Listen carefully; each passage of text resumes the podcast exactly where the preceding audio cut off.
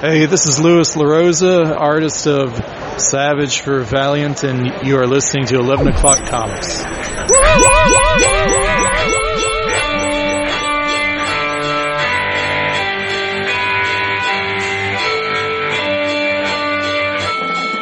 It's like butter. So sweet. Are we all ready for this? Ready, ready, ready. Inventive, inventive as usual, Mr. Mr. I couldn't come up with anything on Really? the spot. Ready, Freddy, steady. Good thing we're not at the intro. Oh, did it? Oh, did it? Start singing, mammy. Oh, Oh, mammy. is you is or is you ain't my baby. classic, right? Mhm.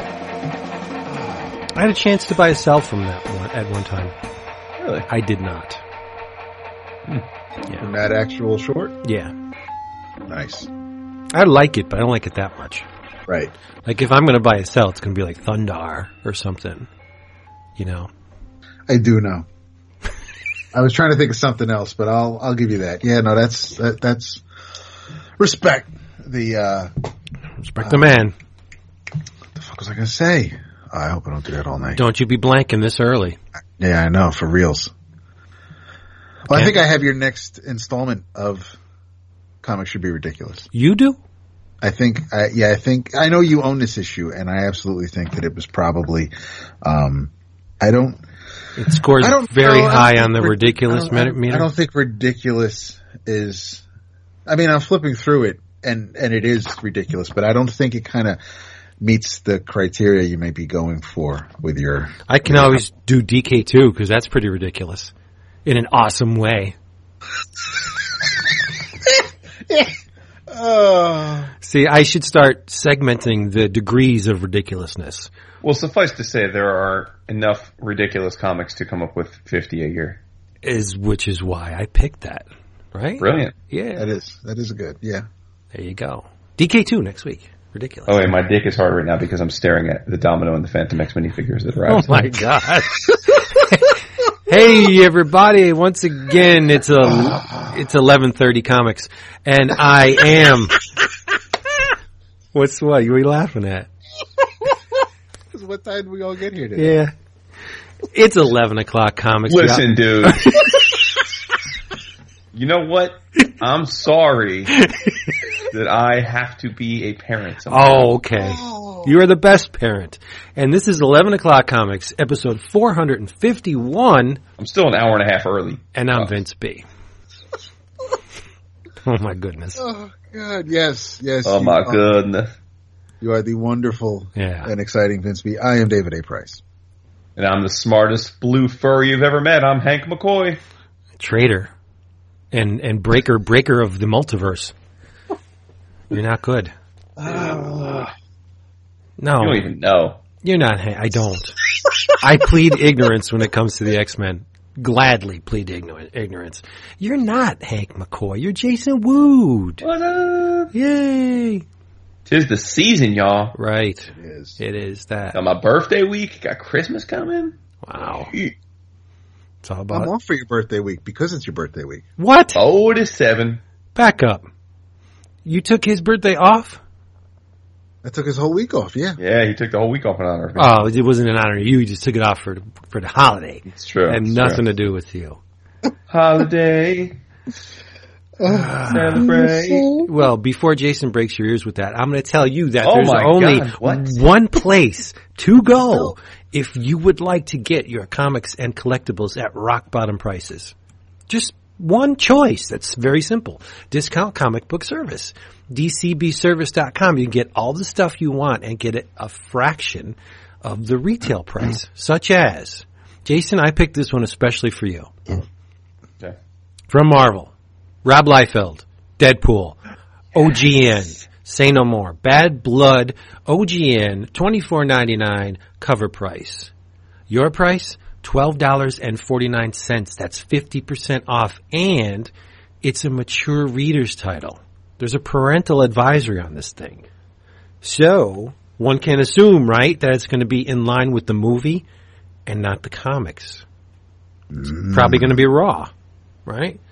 And something that's not Rob, but that's beautifully written and drawn. It's the Flintstones from DC. The first trade paperback collection is going to be coming out. Uh, it uh, scoops up issues one to six of Mark Russell and Steve Pugh's awesome series. Sixteen ninety nine cover price. Your price? Eight dollar forty nine cent. And the thing about which I'm most excited from DC and Boom, it's a tag team. Planet of the Apes, Green Lantern, number one. Robbie Thompson's writing it. Barnaby Bagenda is drawing it. Oh my God, buy this thing. Three ninety nine cover price, your price one dollar ninety nine cents. DCBService.com.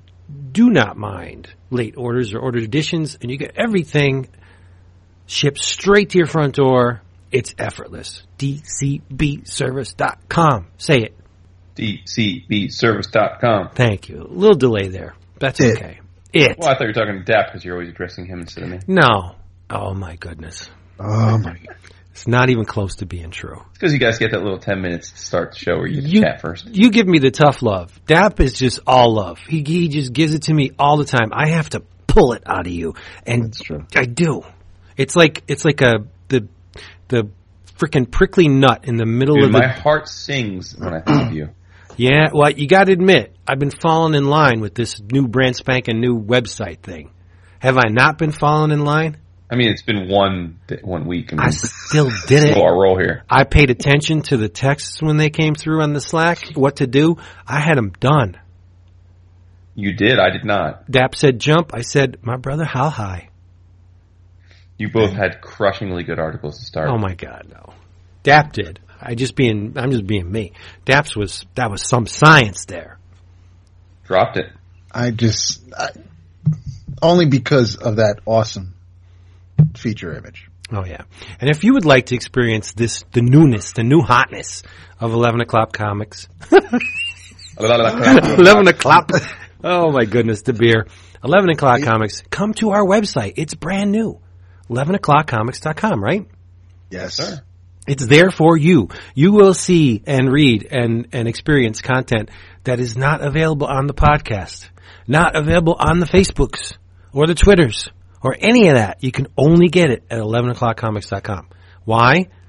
We, because we've been resting on our laurels for a hell of a long time and we have, Yep. we have stuff to give. We're, We're lazy as fuck. I, yeah, we are. is that. And I but- mean, I, we're damn good at what we do.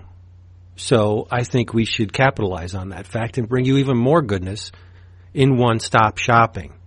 yes, Yeah. definitely. I mean, there's there's we there are things that we talk about on the show that we may want to go into more detail on. Right. We can't go on the show. Bring it- Exactly. bring it to the website. I'm working on a interview, a website only interview for, for a creator who we personally are big fans of and Yep. he's a friend of ours and he loves the show. Uh, but logistically it's a nightmare to try to get him to come on the show. So Keep that cat in um, the bag. Don't let the cat out. I'm not. So I just, so that's something I'm working on. I, hopefully for next week. So, Yeah. um, but yeah, so we're, but we're having, we're, I, I think we're going to have this week, if this week is any example, based on what we've done on the site and what we've been saying to each other behind the scenes regarding the site, I think we're going to have a lot of fun with this and, and the best is yet to come. Right. Well, it's, it's all it's all downhill now because we're familiar with the WordPress. We know about the how to import the images, how to make it work, how to flow the text and make it beautiful. Or at least you know our definition of beautiful. But you you hit on a, a, a very important point when you said we can go into much more detail about things than we can on the show. How many times have I lost my way? on the, on the show and just just start talking about shit and I forget, you know, that there is a time limit on the website. I can get nuts and Jason won't be rolling his eyes. I don't ever roll my eyes. Oh, I love you so You Why? know, you know, You know what I feel like? I feel like that because Niesman left the show, you try and make me Niesman sometimes. Oh, yeah, I have to vilify you. Yes. I am not the villain. I'm not wearing the. I'm not wearing the black hat, dude. I, I, I got much. I got so much love for you. Every- my heart's gonna burst. especially with this time of year, he does. Oh, yeah. Uh, I can't wait for that Especially, I can't wait till you see what you got me for Christmas. All the stuff. All of it. All of it, yeah. I think you want it for it. Um, I'm looking for the next issue. I'm looking for that uh, that Gold Digger column. I can't wait for that. I will do that now because I I. I, can go deep on Gold Digger. Well, you know, comics one of my- be ridiculous. Pardon That's- me? That Gold Digger said is a- comics should be ridiculous. right. Gold Digger is a very ridiculous comic, and you can't talk about it to the unin, uninitiated. It's something you have to be there, relatively ground floor, because the the mythology never went away. It's all canon. I hate that word, but I'm going to use it, and it all matters. So you can't jump an issue like 127 and seem to and, and, and want to know what's going on because you won't. Let's talk about comics while we're doing this. What do we got? Yes, Oh, we didn't do the the drink roll call. we didn't do a damn thing yet. I'm gonna get been 451 episodes. It's all good. I'm gonna get slapped, probably. But um, somebody gave me a case of black and tan. Ugh. I don't want it to go to waste. So I'm but I'm, you, all right. I'm Make being beer great again. Vince. I'm being honest. I'm this is You me are being, being honest. honest. I'm drinking And- black and, and- tan. and and you're saying that you did not purchase No, this cake. no, someone else did, Somebody else did. and they said, "Hey, have a great holiday. Here you go." And I'm like, "Okay, thank you. I will take this." But It's, I'm drinking it in protest. What about you, Jason? I am drinking an old favorite, Clos de los Siete. That red table wine that we that's drink. good stuff. Mm-hmm. I was, I, you, there was a 50-50 chance. You said old favorite. It was either going to be that wine or it was going to be a Mandarin orange seltzer. Nah. All right. All That's right. how roll, man. No, not, not, not twice a month, at least. Nah, dude. Get my drink on its holidays. Yes. Holiday, There it is. You're older. There it is. celebrate. it's back. Good Lord. Stop. Oh, Dap, what you chugging on? I am chugging on, uh, Chugga lugga. the, the, the quarterly Nocking Point shipment came, uh, Oh, over the weekend. So this is uh Nocking Points Walla Walla from Walla Walla Valley, Washington. Um it's their Bordeaux blend red wine and it is um it's got some uh I guess heft. There's there, there's a little bit of um heaviness to it. It doesn't uh I can't just well, like you just said, Vince, I can't just chug this like I can with some of the other uh, wines I've been drinking lately. So I'm taking my time with it. It's it's it's pretty good. You should take your time with it. I'm my time. You With it. deserve it. All right, onward towards the comics. No, thank yous. I don't believe so. Uh, only because I received a few um, Christmas cards, some some some holiday cards from from some friends. Um, Yep, got one from Mr. Stephen Water. Yes, got his, and uh, received one from Mr. Jonathan Gordon, which had some uh, some art in it. Oh, I And- think I got one too, but I didn't open it. It came today. Yeah, my Okay. wife opens the cards. I haven't checked today, so if I did get it, I will shout it out next week. So apologies. Yeah, I got uh, I got a box, but I didn't open it yet. I've gotten a couple of boxes, and I think the my there was I have one from the EOC gift exchange, and um, one of the items was gift wrapped. The other item in the box was not, but I haven't taken advantage of that second item yet. I might wait until Christmas, but um, and I also received a card from Ms. Uh, Teri S. Wood of Wandering Star. Oh, I think there's a thing going on between you two. Well, she sent one to, uh, this is number six of 60. She sent a card to everyone who reviewed the Wandering Star collection on Amazon. You didn't deny it when I made that claim.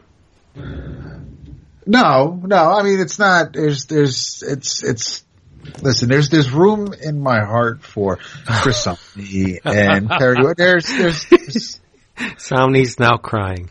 it's, I doubt it. I really doubt it. All right. So, So what are we reading? I have something that was a complete impulse buy. Oh, Mainly Crazy, because man. mainly because it was so cheap, very inexpensive, uh, and it's a zero issue. And I just Okay. I just picked it up on a whim because I love the she devil with a sword. Okay.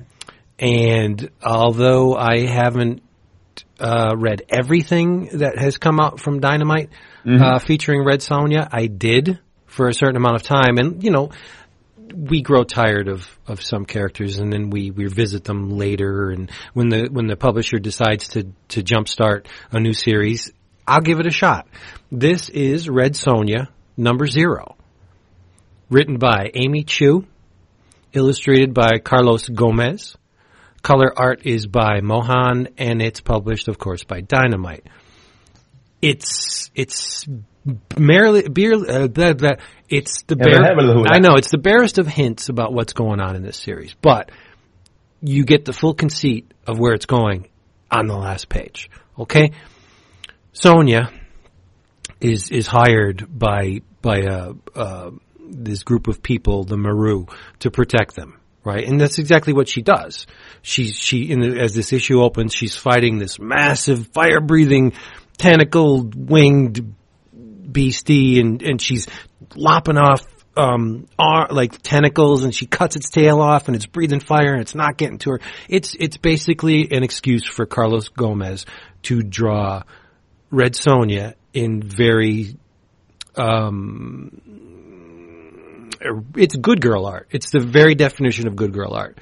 Um, it's not explicit, but you know, you, are familiar with Sonja's chainmail, right? It leaves very little to the imagination. And Gomez has a very good handle on the female form.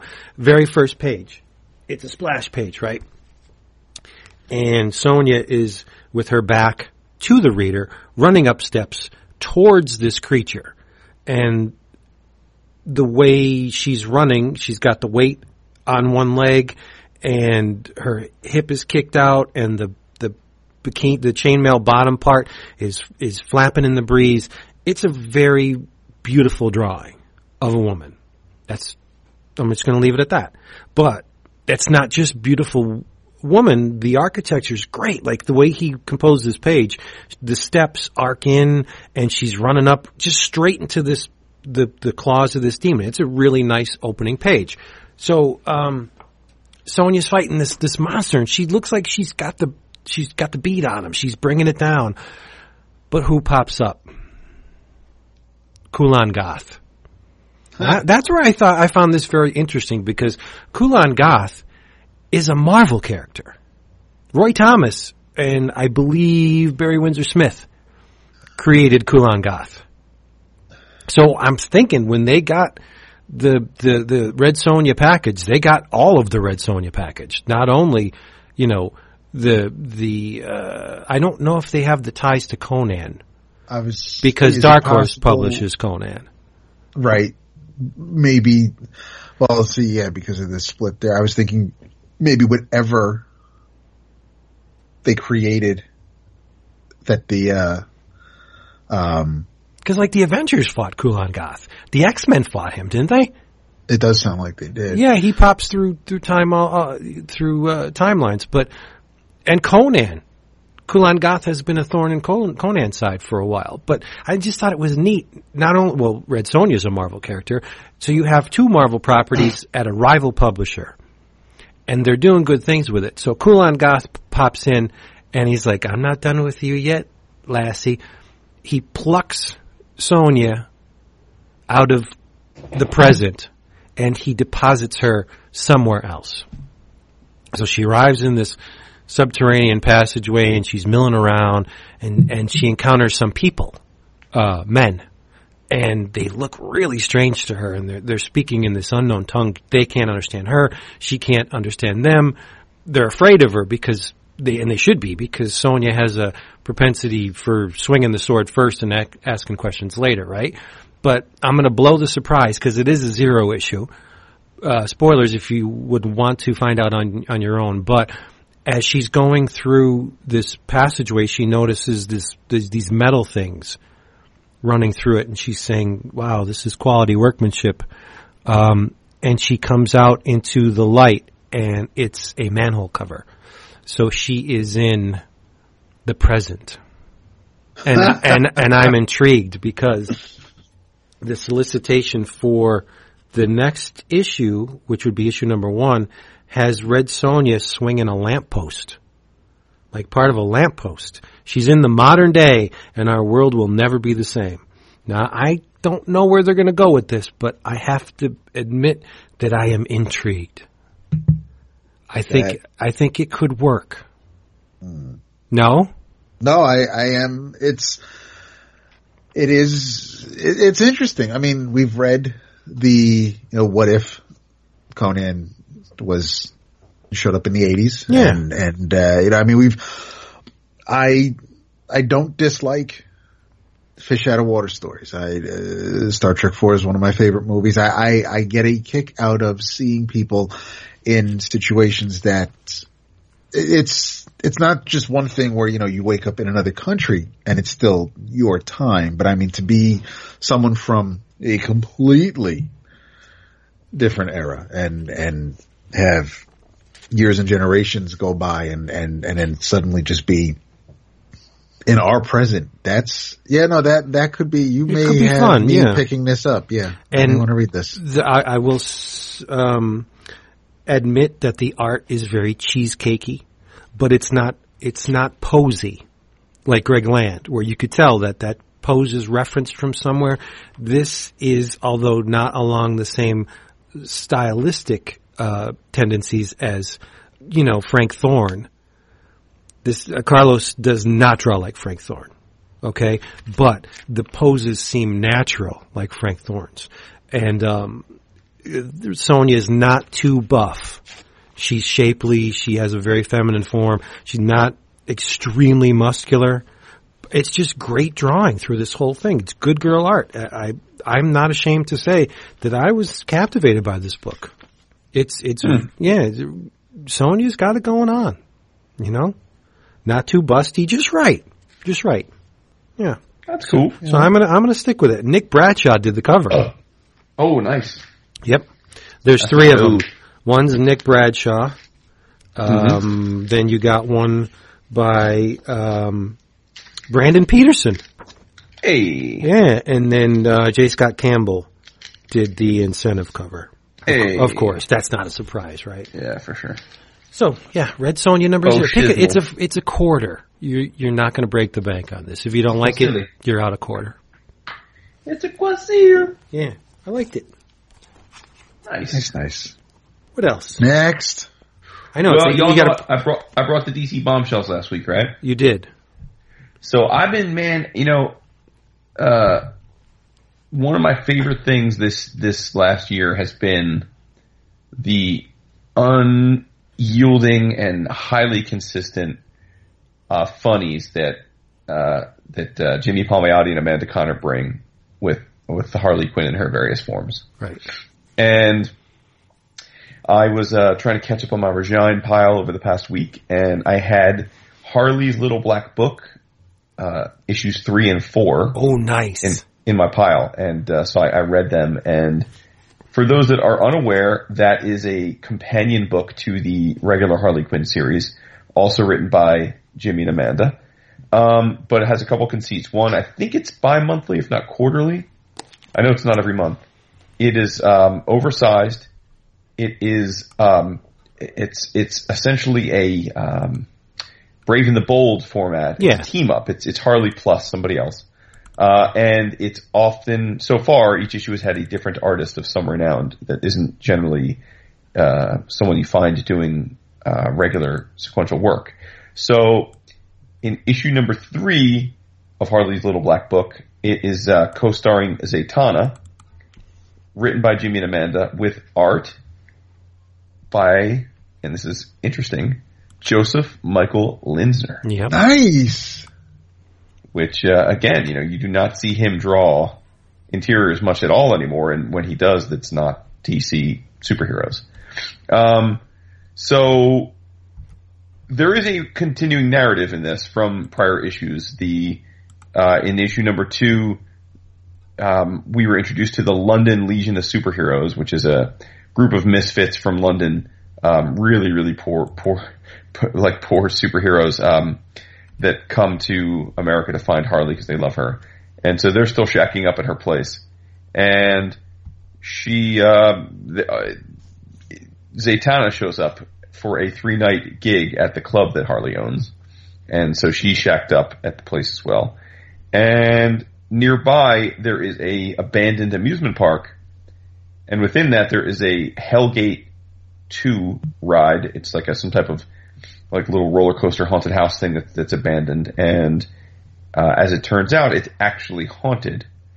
So um, some spirits uh, they're going to tear this place down to build something new, and so some spirits hear this and they realize that their home is about to be gone. So they, uh, looking for a new place, they make their way to Harley's place, which is nearby, and the spirits explain to her that they are going to lose their crib. And that there's a demon within the building that uh, that is possessing it. So, uh, long story short, Zatanna, who's also in the building because she's going to perform, and Harley team up with the Motley Crew from London, and they battle the demon. Uh, and it's just, uh, again, Jimmy and Amanda just bring the funny, man. Like, there's so much double entendre and innuendo between Zatanna and Harley, which is, which is super dope. Linsner certainly knows how to draw the ladies. No question about that.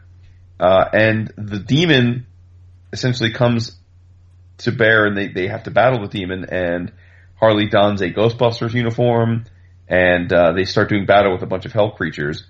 They end up in a, um, uh, a domain where they realize that this demon was, was once human and was turned into, uh, this demon forever having to run, rule, uh, or, or, or torment people in this building. So they try and figure out a way to, to, to get his soul back. And it turns out that the major domo, the head demon, the one that did this to him, his name, Nad Oedid. Now, now think about that for a second. As we know, Zatanna, her spells have to be by saying words backwards, right? Yes. So this demon's name, spelled backwards, Dan Didio. He's not, a, he's not a demon. It's hilarious. So they go to Nad Oedid's crib, and it is Vince would be very happy. It is a bacchanal. Instead of being a Mephisto-like hell where everything's burning and stuff, they go. It's a giant Grecian building with fountains and pools and tons of naked people making out and having orgies, There you go. just living the life. And and Nod Oedid is in the middle of the whole shenanigans. They try and convince him to uh, oh, that does, deep. that does not look like Dan DiDio. That does not look like No, that's very not. buff for DiDio. No, no, no. It looks like a very handsome, buff young man. looks like Namor. But Harley makes a deal that she will stay in this hell with Nad Oedid for 30 days in exchange for this dude's soul. And Harley being Harley, she's such a stone cold freak that Nad Oedid actually sends her back to Earth after a day because he cannot believe how depraved she is and he wants her gone from his domain. So just very, very clever, hilarious. You've got Zatanna and Harley doing their thing. You've got Zatanna and Harley in string bikinis. Um, you know, this is what it is. It's unapologetically uh, cheesecake and fun. That, that's what this is. That's what this book is. I love it to death. If you're not into that, if you're too cool for cheesecake, if you're too cool for window, now. This isn't for you. Now this is But- good. This is the again the definition of good girl art. It is exactly that. Yeah. And then issue number four, and this is where the, the, the kismet from last week comes into play. Issue number four of Harley's Little Black Book is teaming her up with DC Comics Bombshells. Yep. Nice. And that is, uh, Amanda and Jimmy write it, and art by Stanley Tucci. And I have to say, Yes. oh, it's not Billy Tucci. It's Stanley Tucci. Oh, Billy Tucci. I'm sorry. Yeah, Bill- Billy Tucci. I was like, Billy what? Tucci, I apologize. Um, no, this is this is quite possibly the best Billy Tucci I've ever seen. It is immeasurably better than what I expected when I saw that Billy Yeah. Tucci on the cover. Yeah. He it- should draw he should draw good girl, good girl art more often. Oh yeah, yeah, yeah.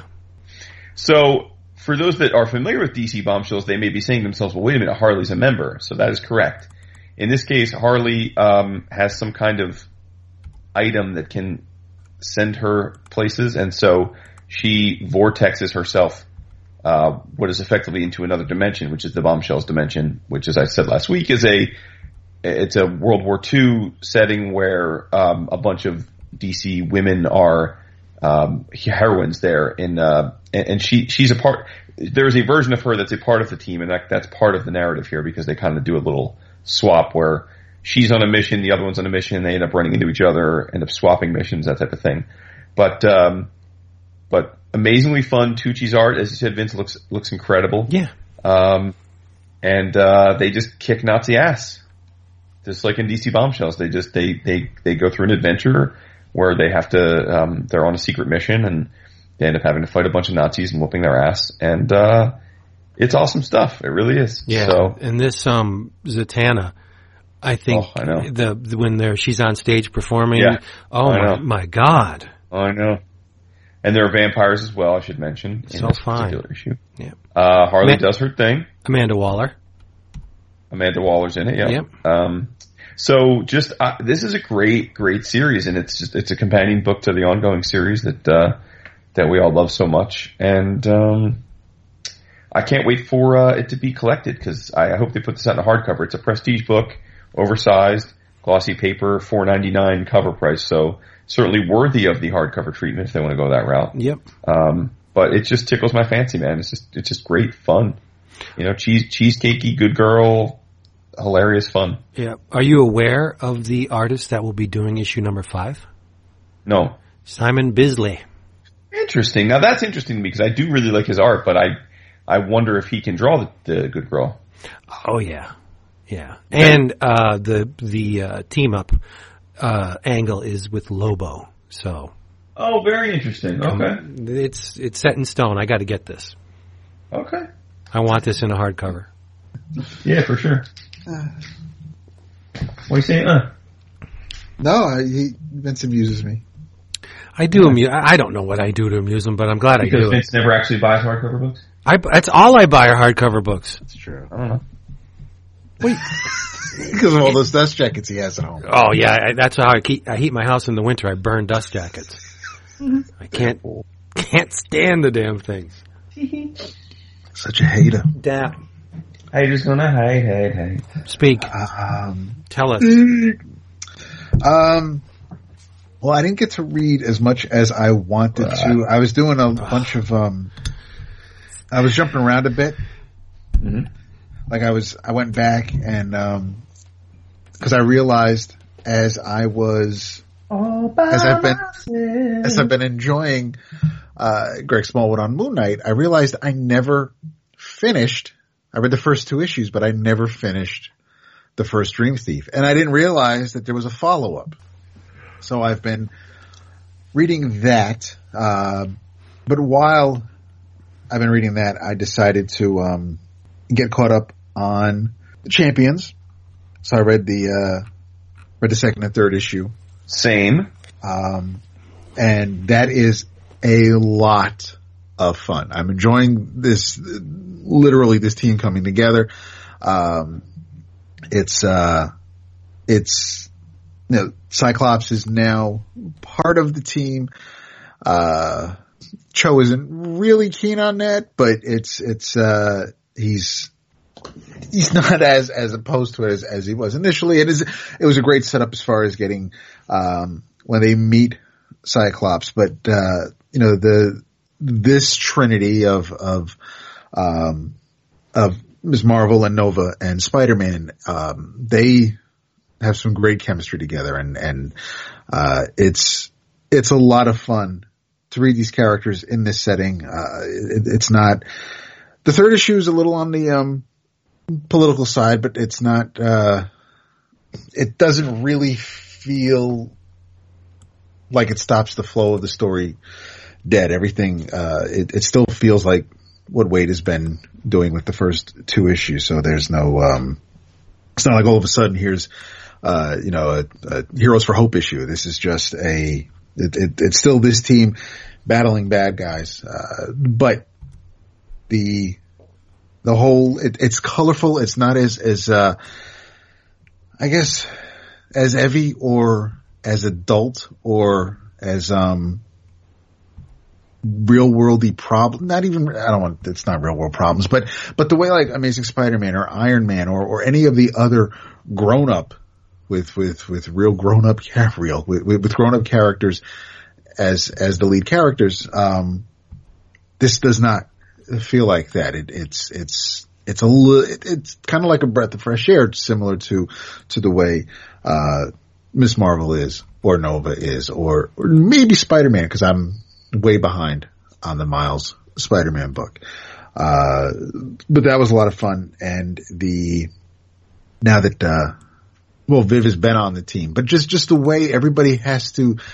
Uh, the main three heroes, because we're familiar with them, they've had their own books for a while now when they were on the Avengers. Uh, but once you add the other three, the um, everybody kind of has to get used to who everybody is and and and everything that they can do. There was a great um, the second issue kind of gave some if you're not familiar with the characters, uh, the second issue kind of brought you up to speed on especially their personality, but uh, some of their power sets and, and, and who they are. It was kind of, it wasn't as detailed as on a Hotmo issue, but you still got uh, a sense of who these heroes are and, and, and what they'll be able to do. Um, and I did get caught up on, uh, on Moon Knight, which again, uh, Lemire is, is killing it, uh, this year, but, um, this, this is the issue where you had, uh, all of the different personalities that uh, Mark Spector has had over the years.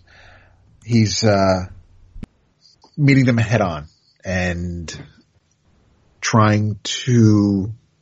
There, there was a reason why each one of them, whether it was Lockley or Grant, or, or there was a reason why each one of the personalities uh, was formed and and and came to the forefront. And uh, one of them was an imaginary friend when when he was a child, and it's just it's all Lemire. I think does a pretty good job of not dismissing or insulting what came before. Uh, but this is a character. Moon Knight has never really had, um, at least recently, staying power and, and he's been mishandled over the years, whether it was that Charlie Huston series or, um, you know, there was the, the Fist of Khonshu. There were, there were so many, there have been a lot of Moon Knight titles over the years. Uh, and the Warren Ellis, the, the volume that kicked off by Warren Ellis a couple years ago, that, that was a good one. And, and you had Cullen and Wood and uh, you had a few writers carrying it along and, and that was good. And then it paved the way for Lemire to do this. And I think he's doing a, a fantastic job. You know, when all the, with everything we've read by Lemire over the years, if, if I don't think I ever would have imagined him being able to take well, writing Moon Knight because that's it, it's it's fun to joke about Moon Knight, but it's not exactly a book where you're like, oh, I'd love to see that guy take on Moon Knight. That that's not really a character that you want to see one of your favorite creators kind of take on because again, over the years there hasn't really been anything great done with the character. So, uh, this this issue, issue nine, finishes up this arc where um, now uh, it ends with uh, Mr. Knight going. He's, he's, decided to go back to the hospital, and uh, he has to kill Khonshu. So that's where the next arc will take us, and I guess it'll be Moon Knight versus uh, his god, more or less. And there's a another Marvel book. Wait, was, can we just pause on Moon Knight for one second? Sure, sure. I think sure. it's pretty. Uh, it's pre- it's an amazing feat when you have four artists working on one book. An artist of the level of James Stokoe yep. and Greg Smallwood yep. and Torres and Yep. Francavilla. yeah, And and none of them outshine the other. They're all doing incredible work. Like I went through issue number nine, and I, and as the the art style would change, obviously it's inevitable that you would compare the following pages to those that preceded it and so on. And you have four different artists on this thing and I can't pick one that outshines the other three.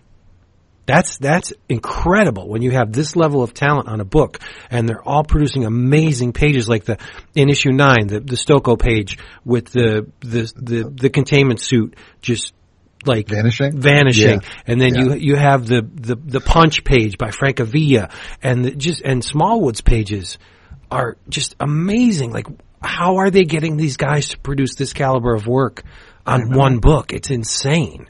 and it's so fitting that each of them have the different personality to take on. It's not like they're it, Right. it's, it it works because it, if if yes, Stokoe's art looks different Sure. than Torres, and of course it's going to look different than Frank Francavilla. So the way that because the Spector's personalities are not quite they're they're all different, then uh, it's it's makes sense that the art would. There's there was um there was a page earlier in this in this arc that uh, three of the artists each took a panel on a page. Right. We talked. About, yeah, we talked. And about that was that was stunning. But I want to see a Moon Knight book exclusively by Torres or Francavilla or Stokoe. But you get it all in in one thing here, and it's like, wow. Are they putting this out in hardcovers or, or, or trades? I do not know. I mean, this is Most of the, the, the Marvel, whatever they're calling this, is whatever the new Marvel is coming out on trids. Aw. but maybe This when is a prestige book, or at least it, should is. be. It Yeah. should be. I could, I, I could actually see this on my shelf. I, I would not be opposed Me to, to owning this as a, And it's yeah. Moon Knight. Like what? I know, right? What, what universe have we out, have we slid into a, an alternate dimension or something? I gotta say, like, I'm with you guys on the art, but I, I, I still think it feels a lot like, like a Moon Knight book to me. Like, in the sense that, like, I just feel like they, like, can't we have a Moon Knight story that doesn't involve him having multiple personalities? Like, I know he's got split personalities. I just feel like for 10 years now, almost every Moon Knight story revolves around the fact that he's trying to figure out if these personalities can be, can be beaten, can he take control of his life again? It's like, See, I think that, that Huston and Finch series, that was a mess. And I don't think that really, that, that, that kicked off with more about revenge from his former sidekick from Round Robin. So I don't know if, if, um, if that particular series, I don't remember if that focused on the personality disorder. I have no idea about the Bendis Maleev No, did. Series. Did. Okay, so I, yes, th- it is something that seems to be obviously part of the character.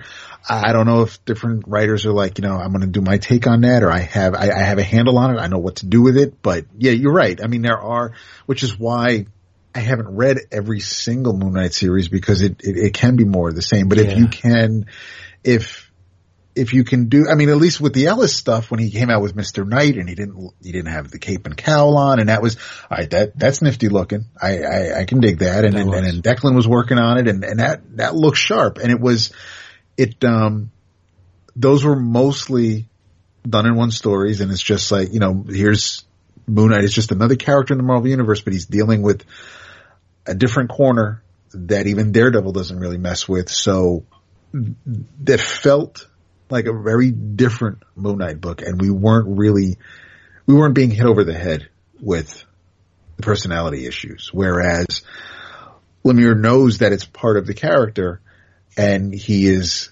being extremely creative with it. And I think he, he's, he's able to get away with what he's doing because it is somewhat, it, I don't know, I don't want to say it's a different take, but it's different enough where I haven't seen it done like this before. Yeah. You, you could take Mark Spector out of Crazy Town, but you can't take the Crazy Town out of Mark Spector. I think that's that's always going to be uh, a part Uh, of. listen, I don't mind him having multiple personalities. It's one of the things that makes him different. But it's just like, I don't know. Like, can we actually have some action too?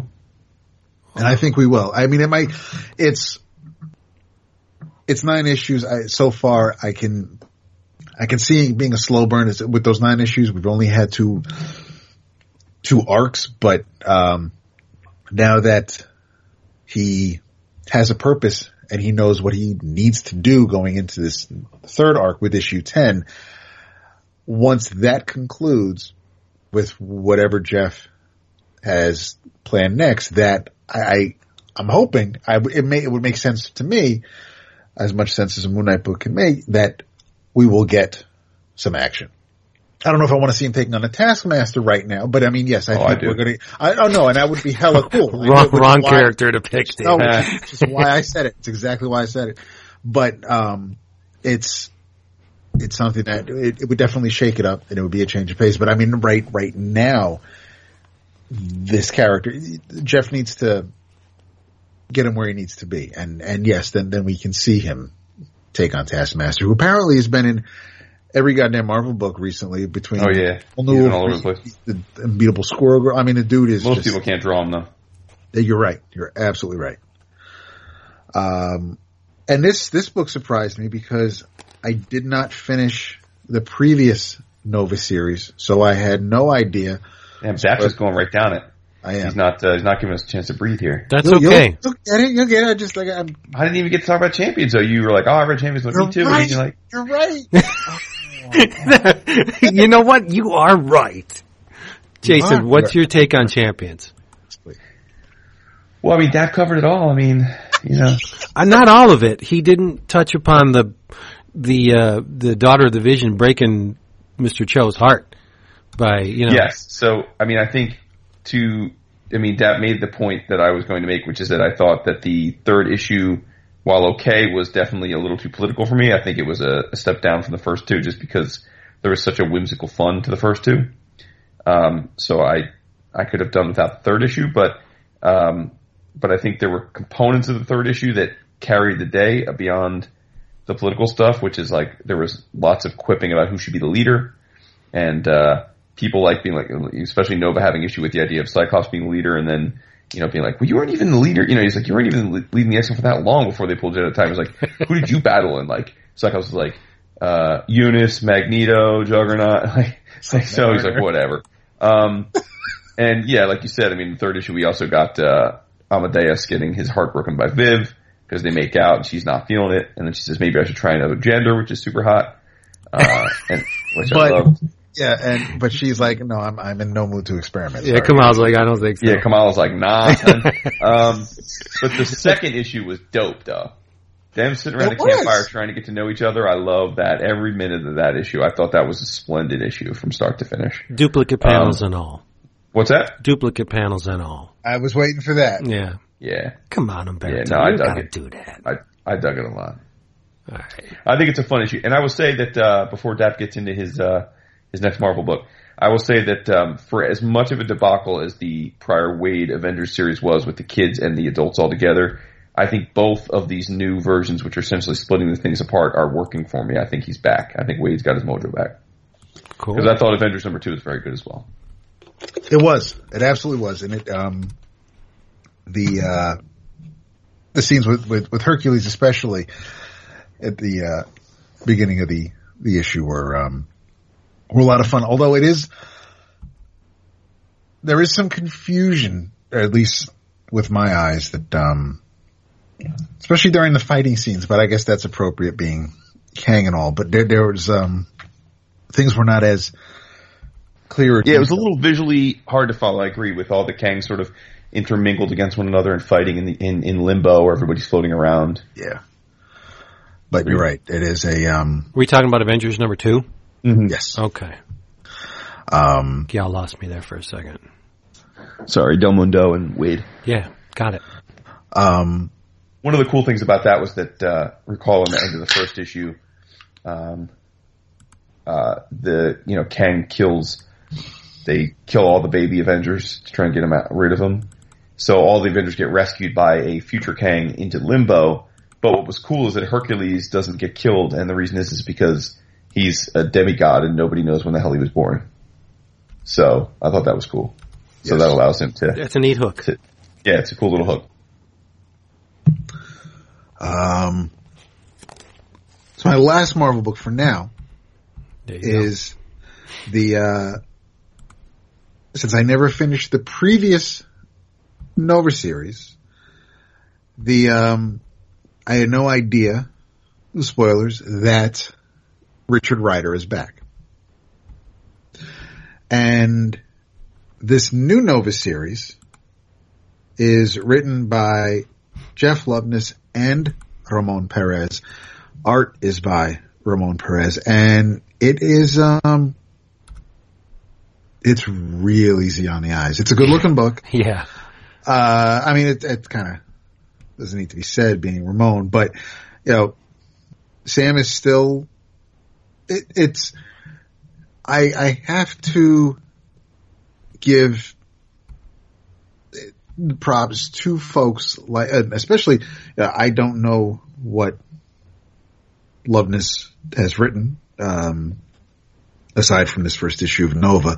I, I know Ramon is, is a talented writer, but the Sam in, uh, in this, in this series sounds very much like the Nova in Wade's Champion series. So the fact that it's, it's, I, I, consistent across books, whether, you know, from one writer to the next in the team, it, it's, um, I, don't really always get that. So the, the fact that we have it here and, and it was pretty seamless since I went from reading Nova and then went to issue two of Champions. It, it um, nothing was, nothing seemed out of place. So you have, um, you know, Richard is back and things don't seem to be doing,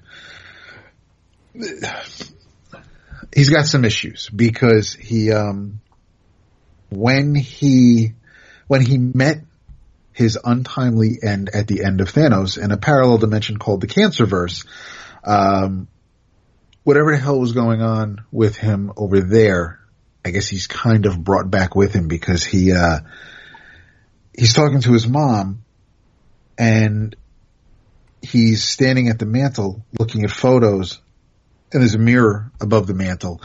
Uh, but mom comes up to goes and it comes up behind him, puts her hand on his shoulder, but in the mirror, her hand looks all rotted and decayed. And then when he sees her reflection in the mirror, she's like a, a, a, a zombie with half their skull, you know, so it's like he's neat looking. It is, it, it is neat looking, but, um, so there's definitely something going on with Mr. Ryder. Um, Nova's doing his thing. There is a great, I think Vince would absolutely love this double page spread Oh, of, I read it. of, of Nova saving Ego. Hell yeah. That was Uh, a great. Yeah, I got my eye on that. It's, um, uh, yeah, uh huh. It, it, it, it, I'm serious. The only, the only man that reads comics with post-it notes to buy the pages later. page. I'm not the only man. Believe me. Well, I wish I was the only man. only one did of our men. So there you Uh, go. the uh uh so basically yeah E- ego's got like uh an std more or less but uh great conversation between nova and the living planet. Sam goes to school. There's there's there's the usual sam stuff happening. Um and a very almost like not quite Skottie Youngish type little uh dream sequence happening. But when uh, the the issue kind of ends with um, with Ryder as Nova, um, basically just trying to relive those moments where he was Nova. He would look out above the horizon and and and uh, just take it in the fact that he's so high up in the heavens, but he gets hit with something with with with internally and and uh doubles over starts falling to earth with uh some thing uh behind him in his trail it it's uh looks like eyes it look Yeah. basically there's there's a lot going on Yeah, where, it uh, looks like there's some cancerverse leaking from him. Exactly. Yeah. So, uh, yeah, so this is, I'm, I'm, uh, and, and the next issue is titled Going Nowhere and it's the nowhere with the, uh, that, that we know from, Right. uh, Guardians of the Galaxy and, and uh, so yeah, this is, um, I was, I didn't know what to expect. Like I said, I, I, uh, I was way behind on my Nova, but I saw that Perez was the artist on it and that, that, um, Ryder was in it, so I figured I would I would definitely check it out, and I'm glad I did that. It, if I didn't go into detail now, that may have been my new travels for tonight. So it's Nice. I I thought it was uh, I thought it was a really solid first issue because even if again since if you're lost if you weren't reading the previous Nova book or only know Sam from Avengers or the three issues of Champions, I think you'll get everything you need to know with that particular character in this book.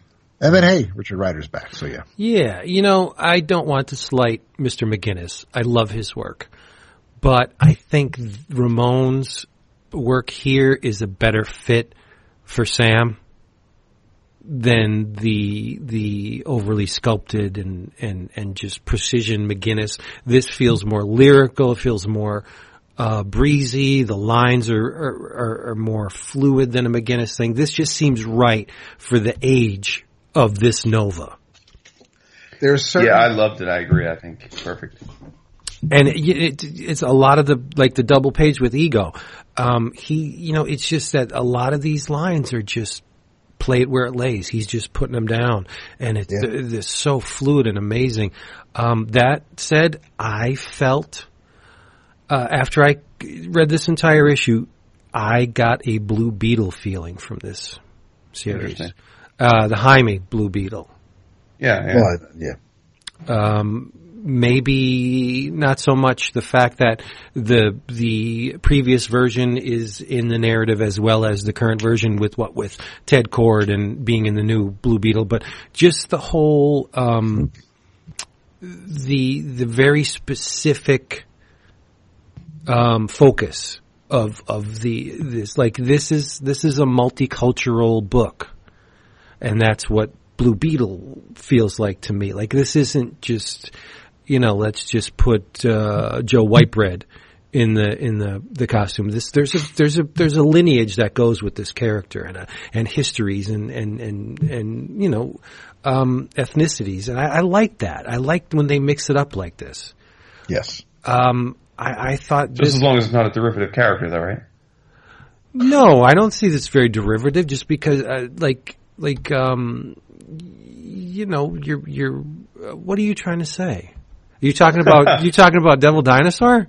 Yes. Well, no, I don't see that kind of stuff going on here. It's just a, a different kid in the costume, right? Yes. I think with uh, you're trying to you're trying to bait me. he is. He is. My Hey, favorite panel in the whole thing is when they're eating the breakfast. Yeah. uh, oh, cereal and nom nom nom nom nom nom. I love that panel. He's drinking out of the carton. I I That's- I kill my daughter when she does that, and I revive her, and then I kill her again when she does it again. She drinks out of the, the milk carton all the time. No. That's wrong. I tell her It it's is wrong. wrong. Yes, because the shit that's in your mouth is now flowing back into Yes. the milk. That's that's now your carton of milk. No, exactly. Right? Nina's Um, milk on it because nobody else is drinking that. the I, I panels like that. I'm sure McGuinness could do, but they wouldn't have the vibrancy or the or, or the playfulness Yes. that Ramon's doing. And and even though He has a formula and it works very well and he sticks to it, which is great. Who? I'm McGuinness. yes, and, There- and there's that a pers- formula usually involves stocky, built. Right. Yeah. Well, that's his thing. and You- you know. That's not really fitting for Nova. no, And- not and this Nova. To see these characters flying through the air and whatnot. Yeah, there's certain. I mean, McGuinness fucking kicked all sorts of ass on on Hulk, and why shouldn't he? He I did. It's perfect for that.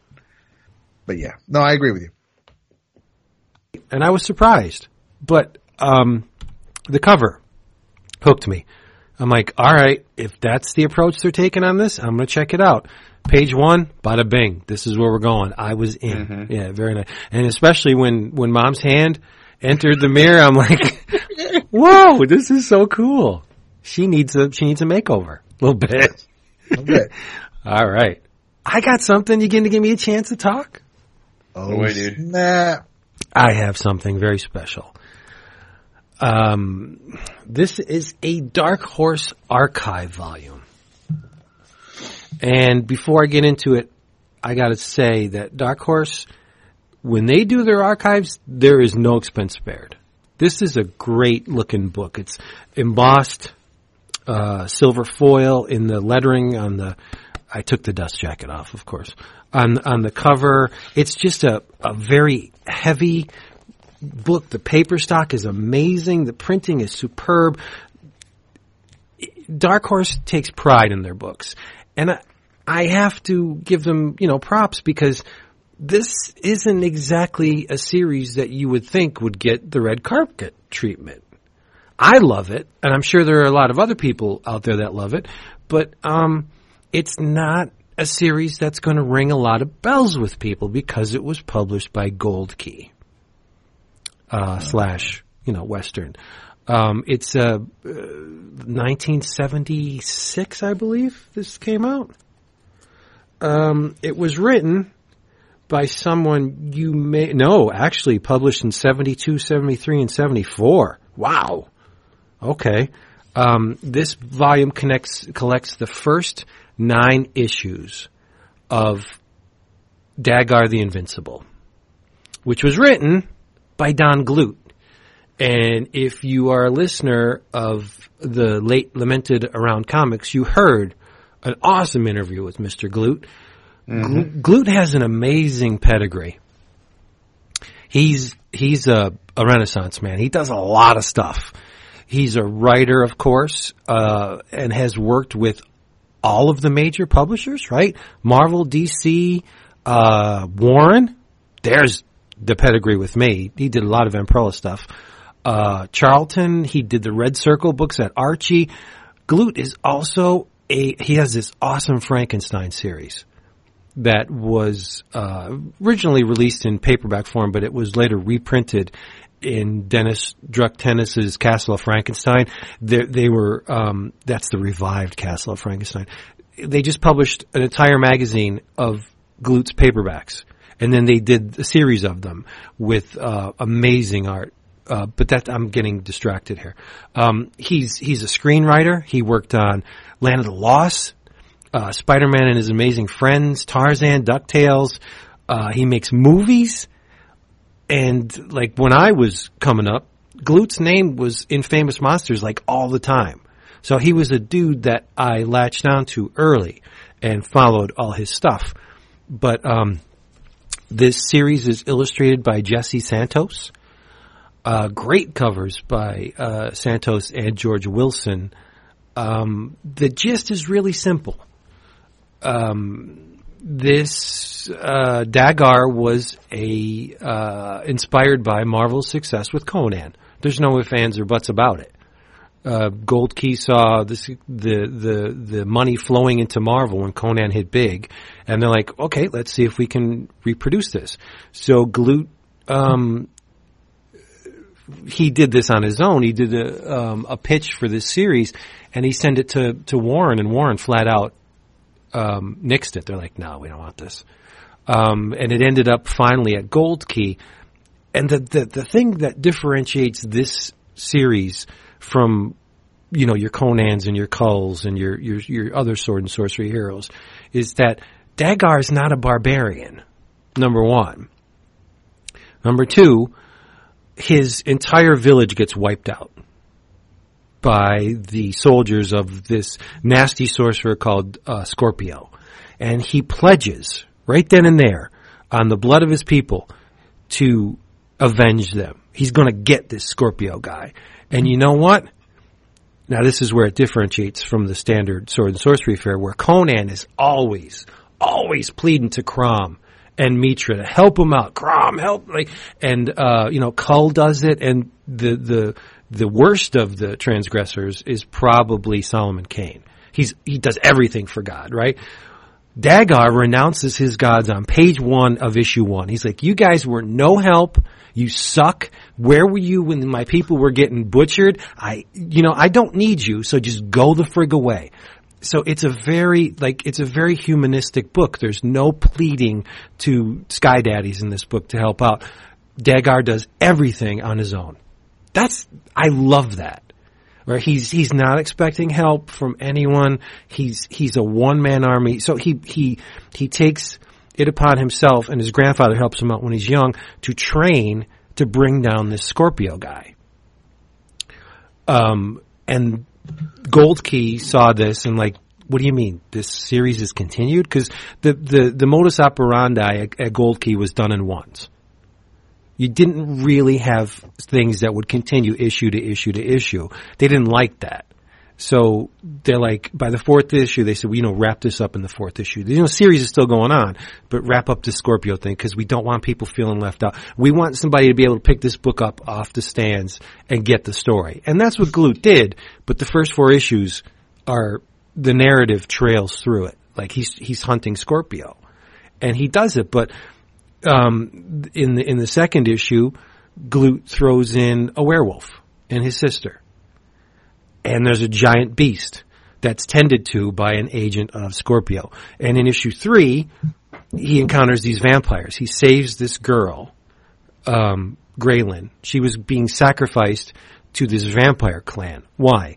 Well, because the humans once had a, a blood plant that they would siphon off the sap and that would satiate the vampires. But Scorpio took the blood plant and so the the people had to figure out another way to to calm the vampires, so they sacrificed one of themselves every once in a while. So Scorpio's at the root of everything that goes on in the first four issues, and um, Dagar's pretty awesome. Like he's not your standard barbarian. He's handsome. He speaks very fluently. He's smart, right? He's not whoring all over the place like Conan does. He does fall in love very easily, though.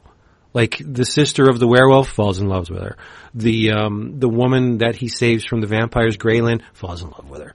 But she becomes a regular character after that.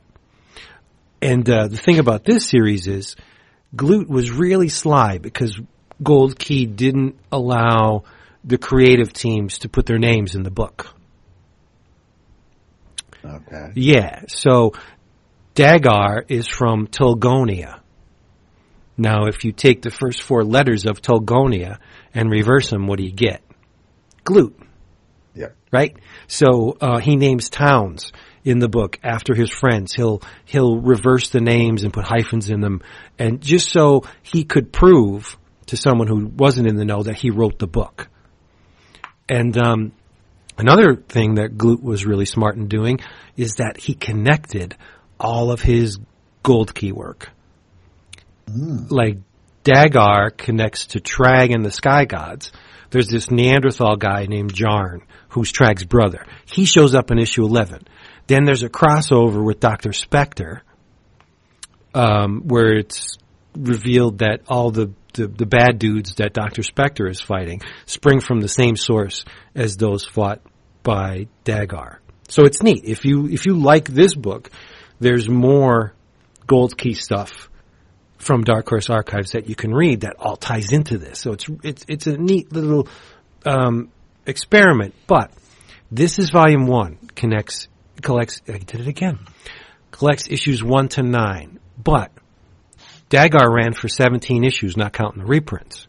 So it's been five years since this volume was published. So I sent Dark Horse a little query like, "Hey, when are we going to see the second Dagar the Invincible archives. And I got a very pleasant reply saying it's not on the schedule at the moment, but that's not to say that it will never be on the schedule, which kind of sort of means to me that, you know, don't hold out hope that for a second volume because it may, mm-hmm. it may or may not come. But I can't see Dagar the Invincible being a huge moneymaker for Dark Horse. But kudos to them for trying because absolutely, yeah, yeah. They Dark Horse is awesome. Um, I mean, the writing's on the wall. When I get these things, I get them through TFAW on the Black Friday sale. Mm-hmm. So I'm getting a fifty dollar hardcover for like fourteen bucks. I think that says everything that needs to be said, right? These things are remaindered. There's not a yeah, whole. There's true. not a whole lot of people that want them. Right. Um, but I think Jesse Santos's work is amazing. Mm-hmm. It's kind of in the Ernie Chan mold, a little bit there, but he, I mean, he's very illustrative. He go, he goes deep into the drawing. Um, it's it's uh, it's a fantastic book that I think is overlooked by a lot of people. There's a a really um, informative, a very informative intro by Don Glut, which he tells you the whole sordid history of uh, Dagar and how it got to to be printed at Gold Key and what it was originally called and who didn't want it, who wanted it, and it's it's it's neat. It's a great book. So, if you have, uh, if you're on the TFAW site during the Black Friday sale and you see Dagar the Invincible, for 15 bucks, pick it up. It's an amazing series. Fingers crossed for uh, volume two, but I'm not going to hold my breath. I had a boy. Yeah, I'm glad to have the first volume. Oh, show. Yeah. I have many Dark Horse archives, and I think I got them all from TFAW. Interesting. Yep. And you know who owns T-Fop? Who? Really?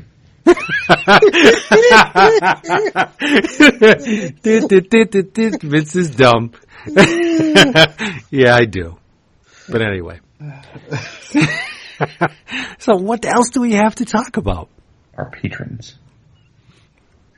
Oh man, um, dude, Yeah. I wish you guys would get off your asses and catch up on on Bloodshot. Oh, please. He's so adorable. Yeah, really. What you, did you read Bloodshot USA number two? Yes, sir. I didn't read it yet. Did it? You know why I didn't read it? Why? because there were books in the Valiant package that I was uh, lusting for more than than uh, Bloodshot USA number and then two. you, and then you realized thing. I, I should have read Bloodshot. yes, USA number two, right? yes. Yeah. Well, no, I don't want to say that for all the books I read. I read uh, Harbinger Renegades number Th- one. that- no, no. See, that was great. it it's not Renegades, which pisses me off. What did I? say? It is. It's not No, Renegades. What no, it- it's Renegade. Makes Oh. makes sense. oh, it's an S. None of the sense. It's an S. Where do you It's see one, that? one letter. No, I'm saying you're getting upset over one letter. It's only one letter. You're, It's not plural. Big deal. it's not a team. What's the? No, that's- because I think the Renegade's going to be Peter. yes, but it's just it's. Yes, I was. I, it it. But, But team anyway, I think we interrupted they're building Jason. team. But did you see what was inside? yes, I did. Oh, I poor Jason. I I couldn't. I It was a squee moment. It really was. yes It yes was it really What happened? In the it, it's stapled into the the uh, the middle of Harbinger Renegade is a mail-in form. You collect away coupon. Yes. of four. you collect all four coupons, mail them in, and you get a free special Harbinger Renegade Zero no, issue. What? Harbinger Wars two. Oh, whatever. I'm sorry. Issue number zero. Oh, oh, oh, I'm going to get pissed off about a letter, but you're going to bundle the whole time. Anyway, with a zero issue, which is expected to ship by December 31st, Okay. 2017, I don't care. It's- getting you ready for the 2018 Valiant event of the year. That's planning. That is some major planning. But a fucking coupon, man. I know, right? could it was old home week. Oh, this was just that was that was too much. But there's like there's three artists in this book because you have the intro page by um, uh, Raul Allen. You have your boy Juan Jose Ryp Yep. doing a couple of pages with a pretty interesting prologue. But the um, the star of the show and the reason why I could not wait to get my grubby little paws on this issue is uh, Mr. Darick Robertson. Mm. And uh, Yeah. the entire book is written by Rafer Roberts. Rafer Roberts. It is uh, it's a crazy freaking book, man. It is. Um, yeah, I I uh, I know very little about what I mean. Th- this issue, the first page, catches you up, and, and there's enough um, people have spouting exposition here and there, so you you know what was leading up to what everything that came before this particular issue. The last couple pages. Um, that was pretty much for the whole setup, and that I, I think it was it paid off. It, I they were smart because you don't have to know anything about what has come before. exactly. It's all spelled out for you in the first like three or four pages. yep. Yep. Yep. Yep. And even then, and even after that, uh, because of the things that were set up and mentioned in the first couple of pages, they they expound on it a bit as the issue Yeah. goes on. So, it, and but it's it's done really well. You're not you're not hit over the head with you know if you didn't follow along, then then you know then Yeah, but the the blood of these kids, these failed psiot activations, God. it's all on on um, faith and it's all on their hands yes, because they took all the they took the they dumped Harada's database. They made it they made it public. So all of the psiots that Harada knew about, even even the psiots themselves didn't know that they were Right. that they were psiots. So all of this information is now made public. So the people that didn't know now know, and the ones that choose to get activated go about it. It's like getting a back alley abortion yep. there, there's people trying to activate psiots that have no business doing it, and one girl gets her entire head caved in. Oh wow. Yeah, it's Yeah. disgusting. And um, you know, so uh, the blood is on their hands. If they'd never released the information, these deaths would never have occurred. So yes, they did it.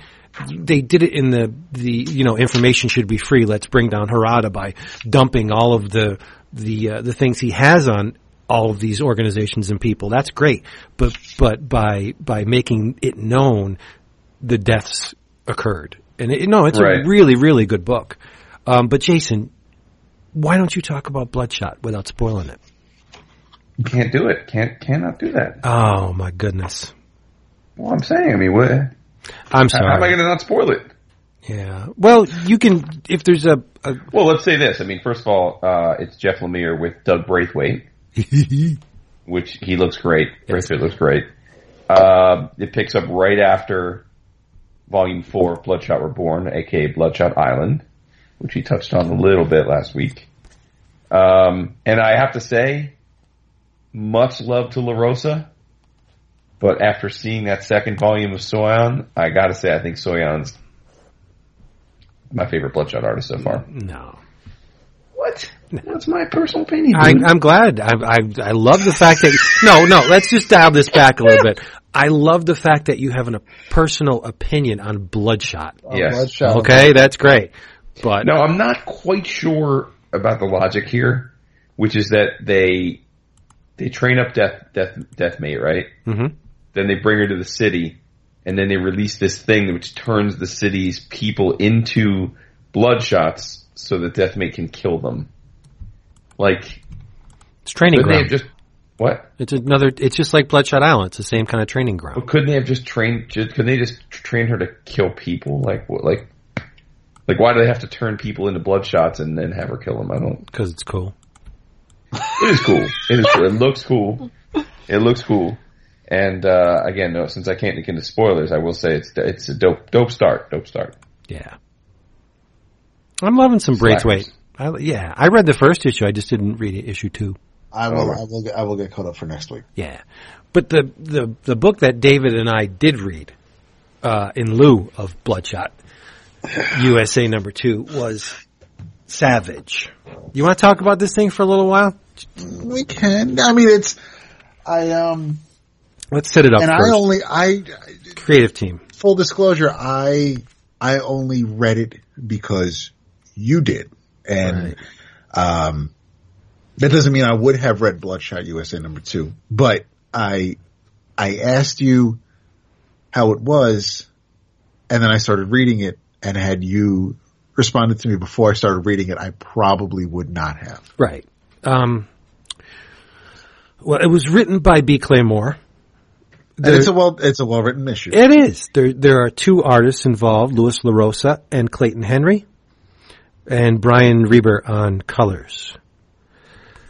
Um, it, it's it's uh, about uh, a couple.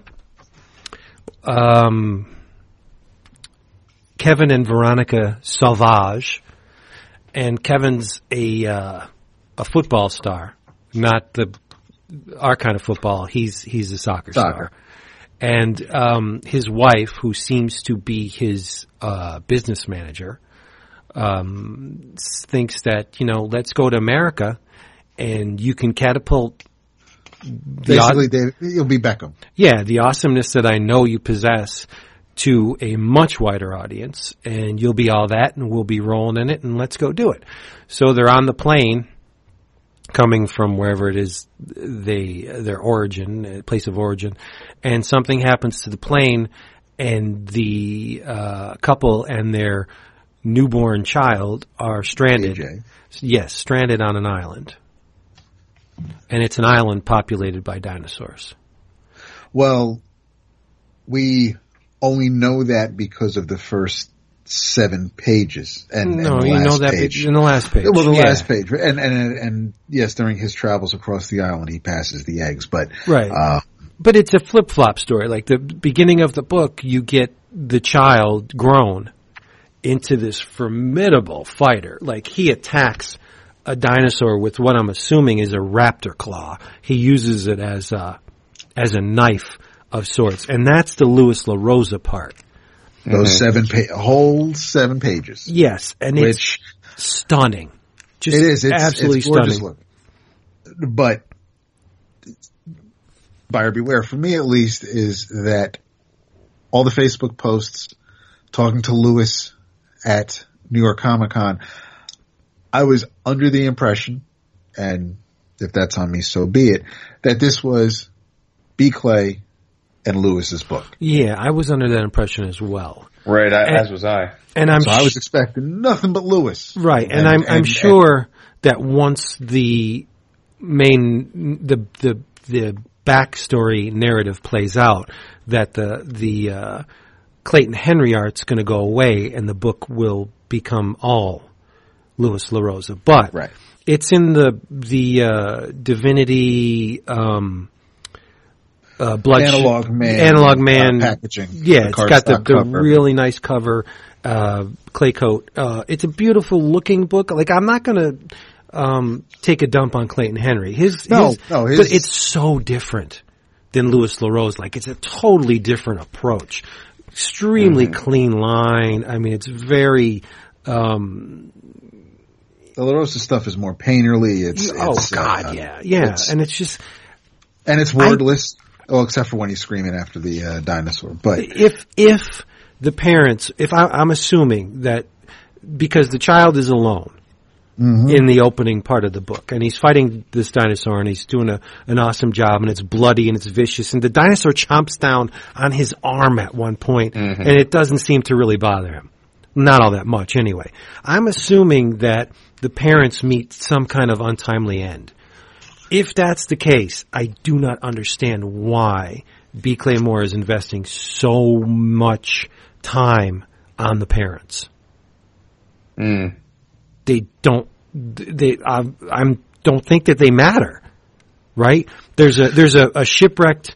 The father comes apart, uh, upon a shipwrecked. Um, it looks like a yacht, and he goes in, and it, there seems to have been some kind of flesh-eating um, bacteria that worked on these people. Either that or it was cannibalism.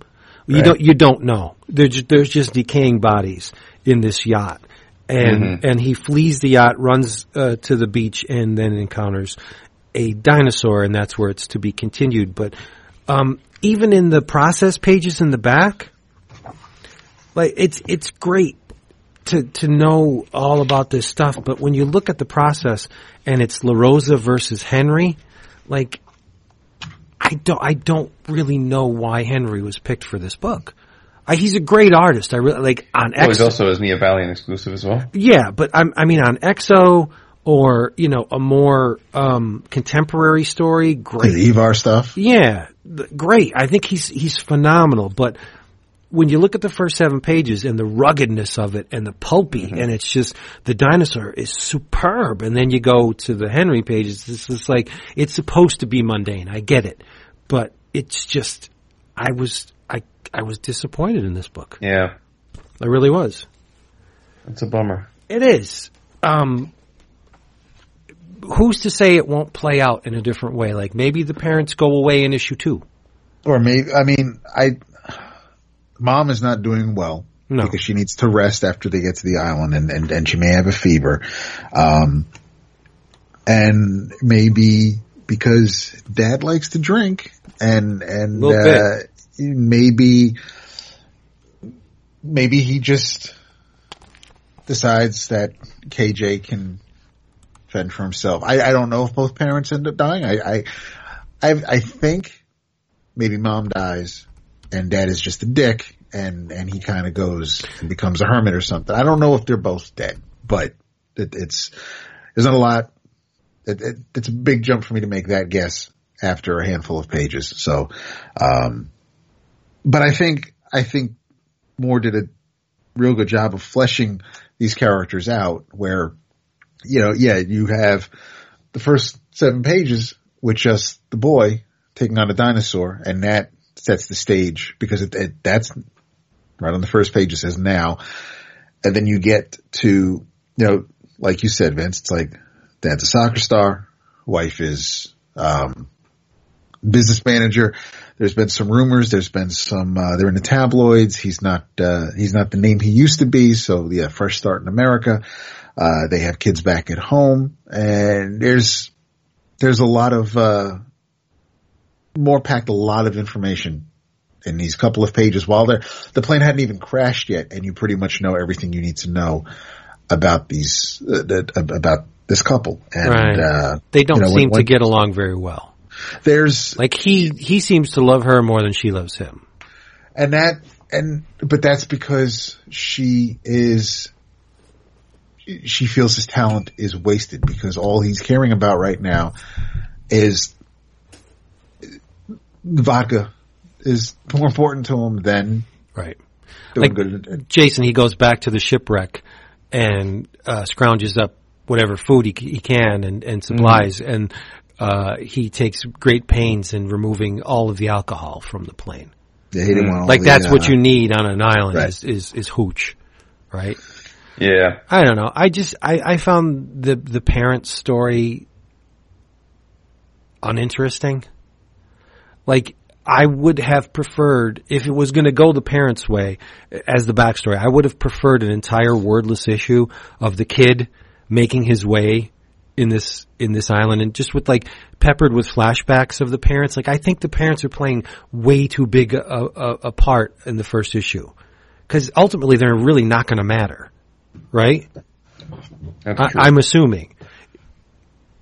I don't know. I, I, I'm conflicted.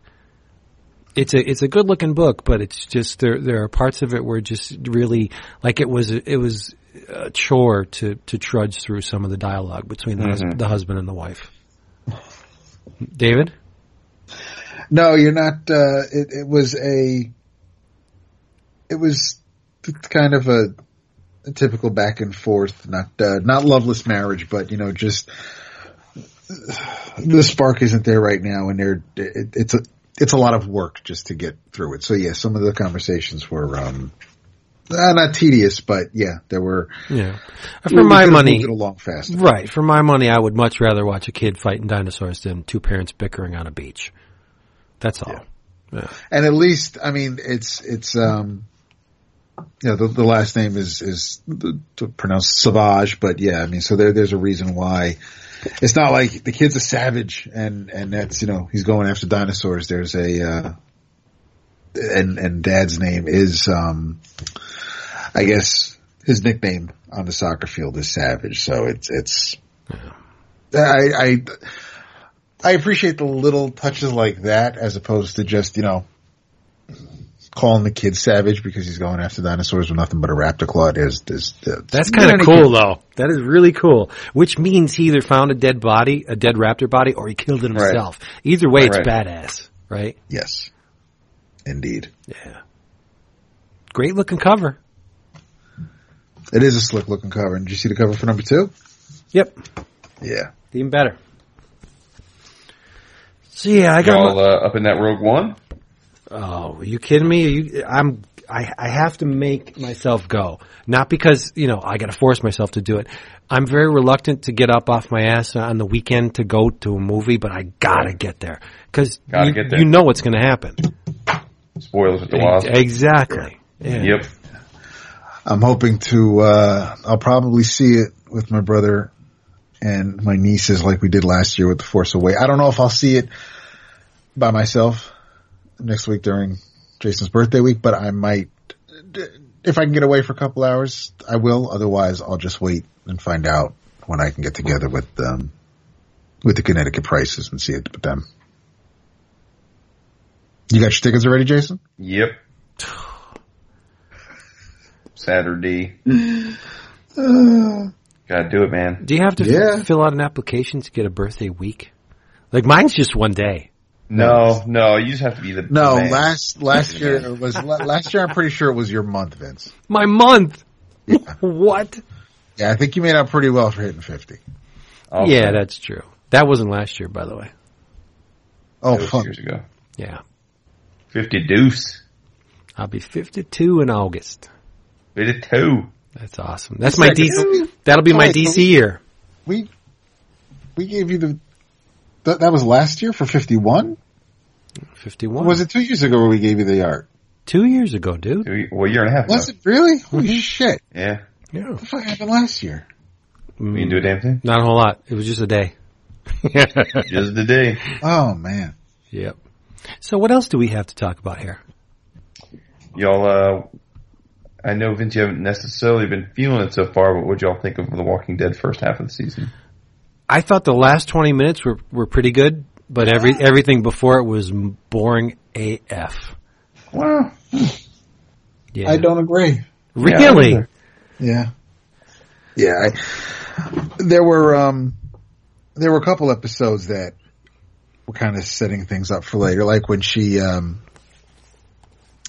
when she, when, when, when she and Heath went on, uh, she ended up on the Isle of Lesbos and, and promised not to let anybody know where, uh, there, there, there, that was, the Isle of Lesbos. so let me, that was, uh, you're just enjoying it way too much. There You were, are not right. um, no, it wasn't. It. I think all the episodes served a purpose to to to move the story along. It wasn't. There wasn't a, even even the episode like that one where um, you didn't see the rest of the team, but up until when we last saw the two of them at that satellite site, and after they killed everybody in that building, um, I, honest to God, I, I, I remembered them, but I wasn't thinking about them at all until we got that episode. And I was like, holy shit, yeah, there's still a couple people out there aside from Carol and Morgan who we don't know where they are. So, I mean, I, I appreciated the episode. Uh, and, you know, she shows back up at, at Alexandria at the end and, and everybody kind of gets caught up on what's going on. So, um, there may be some scenes that do drag out a bit, like pretty much anything with fucking Dwight, but overall, or, or Spencer. No, I- wait, Spencer, the da- the son of the the uh, the previous uh, head of um, Alexandria. What the hell was her name? oh god, yes, Like Yes. Spencer. Like Yeah, shut up, dude. Yeah, Should just go. cool. I th- I'm I, one. I'm glad he died. Yeah. But I think they just spent way too much time on his his quote story. Yeah, no, Like, just stop. I. What did you think Yeah. you were going to get? You, you you're going to a madman and trying to bargain with him. You're an idiot. And that's and that's your that's your reasoning for being the fucking leader because your mom was the come on. yeah, so it's it's in your DNA, right? I don't think so. You're a pussy, and I'm glad you died the way you did. oh, Oh, but mammy. But Thank no, God. I, I, I mean, and Rosita Rosita's pissing me off royally. yeah, she's a little bit, a little whiny, She's mad annoying, dude. and She really is, man. Thank you, and thank you. you hit the bat at that range. You hit the bat. What? so like, you, you Aim for his heart or aim for his Makes No head. goddamn sense. It doesn't make any you played, sense. You played the one goddamn hand you people had because you were going to have bullets made. You fucking idiot. Yeah, and not only that, but putting um, haircut at risk just so you can get this misguided revenge, and you didn't even follow through, right? But the thing that gets me about that episode was, now I only know Negan up to issue 100, and what I've seen in the the show to date. I think he's being extremely lenient on the regulars. Daryl should be dead. yeah, I must say, uh, it's a definite departure from the comic. Yeah. And Rosita, she should not be walking. She shot at him. he he killed one of them just because Daryl took a swing at him. Like Yeah. I think firing a gun close range is a lot more devastating Yeah. than somebody throwing a punch. Like she should be street pizza. I think I think he's doing a great job at acting the role of Negan. Like I think he's a really Yeah. it's, it's a really good casting. But it is, and you know, the Carl part of that is is from the comics Yeah. where where he Yeah. takes Carl under his wing. But but the rest of it, yeah, it's it's a struggle to me. It is. I, I but but I'm with David though. I, I have enjoyed this season. I, I I think Negan is a little lenient, but I, I think that overall I've I've I've not found the season boring like you have, Vince. Uh, I just I, wait for the set pieces like when when Rick was they were in the boat going across to to take the the whoever that person was the the guns and stuff. It's like oh that's here's this episode set piece. You know they're gonna have a nice little little little zombie soiree. It's like it, yeah, it's not. Um, I forgot what I was going to say. Oh, whenever Negan's delivery reminds me entirely of Dave Wachter. You know, you I can see shouldn't have. Dave Wachter being uh, like Negan in the Zombocalypse. No, just the the the, the way No, Dave, before he was married, maybe. the way Wachter speaks. You know, yeah, maybe he shouldn't have Negan's done married. that. It's just that that he's got that delivery that Dave has. It's true. Yeah. Yeah, I can see that. Oh, Vince. Yeah. I don't, I, it's just not lighting a fire under me this season. I find it incredibly boring. I they they um when in the latest episode when um Michonne goes to talk to Rick and Rick is sitting in that jail cell, that of course is going to be a scene we'll get no I'm not going to say soon, but we will get well that that's going to um that's going to be a set piece for a while. And you have um it's just it seems and i i'm hoping that the next eight episodes when the show comes back in february i'm a little worried that those episodes might drag out. Because if rick is trying to get everybody together now this soon this early Mhm. to go after negan then a i think things are moving a bit fast but two that makes me think that the rest of the season is just going to plod along because he needs to go to Ezekiel and and and convince the rest of the hilltop people to follow Meg. You know, there's just it's I think we were moving at a pretty good clip and now I'm just concerned that it's it's going to slow down just so that we can get to the season finale again and see if we're going to get the huge war Yeah. next season. How long do you think the war is going to take? Do you think it'll take two years? Two two seasons? No, it'll it'll Uh, no, it'll be next season. but doesn't the war in the comic last like fifty some issues? No, Oh, it doesn't. No. Well, what's the thing current, currently going on? There's The some Whisperers War. the Whisperer War. Yeah, that's totally removed from. totally different. Okay. So can I ask you a question? No, maybe you don't want to answer it because, like I said, I, I big blank on the comics. It Who, does. It, it doesn't seem that Negan's in the current issues. Incorrect. Oh, he is. All right. Well, that's kind of distressing.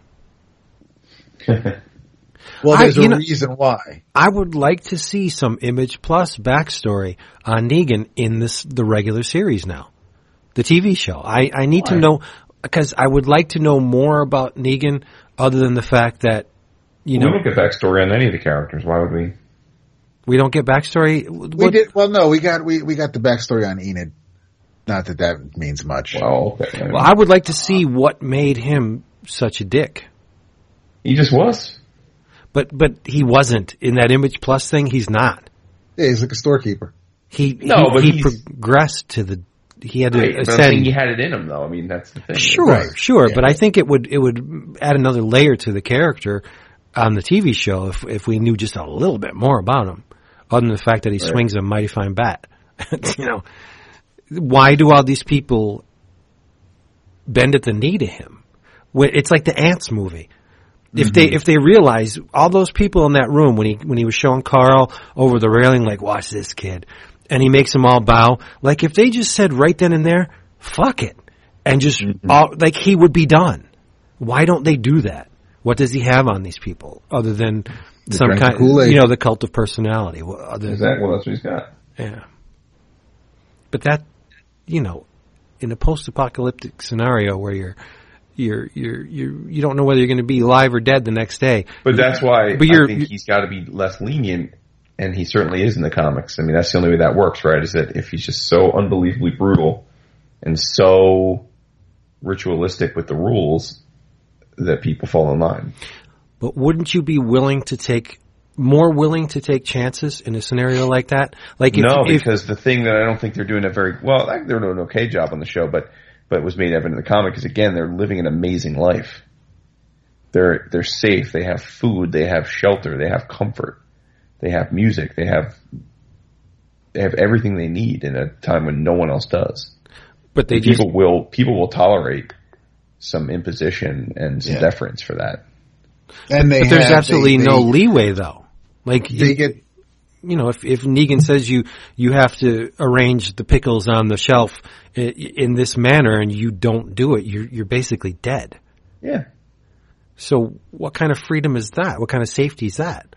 well, you, know, Better you know than the the rules. Just follow You the know, rules. You're going to have just- a great life. Right. Yeah, exactly. It's like if if, if you do it this way, you run the risk of dying. Well, I better make sure I don't run the risk of dying and do it the way Negan wants. And and when you have when you're attached when you have that association, as it was shown this these few episodes, you can be a bully and get away with it. When when when they get when they pick up the the pigs and and the produce and they get the free shots at punching homeboy in the face because he stood up to them and Ezekiel's like, no, that's not how we do it.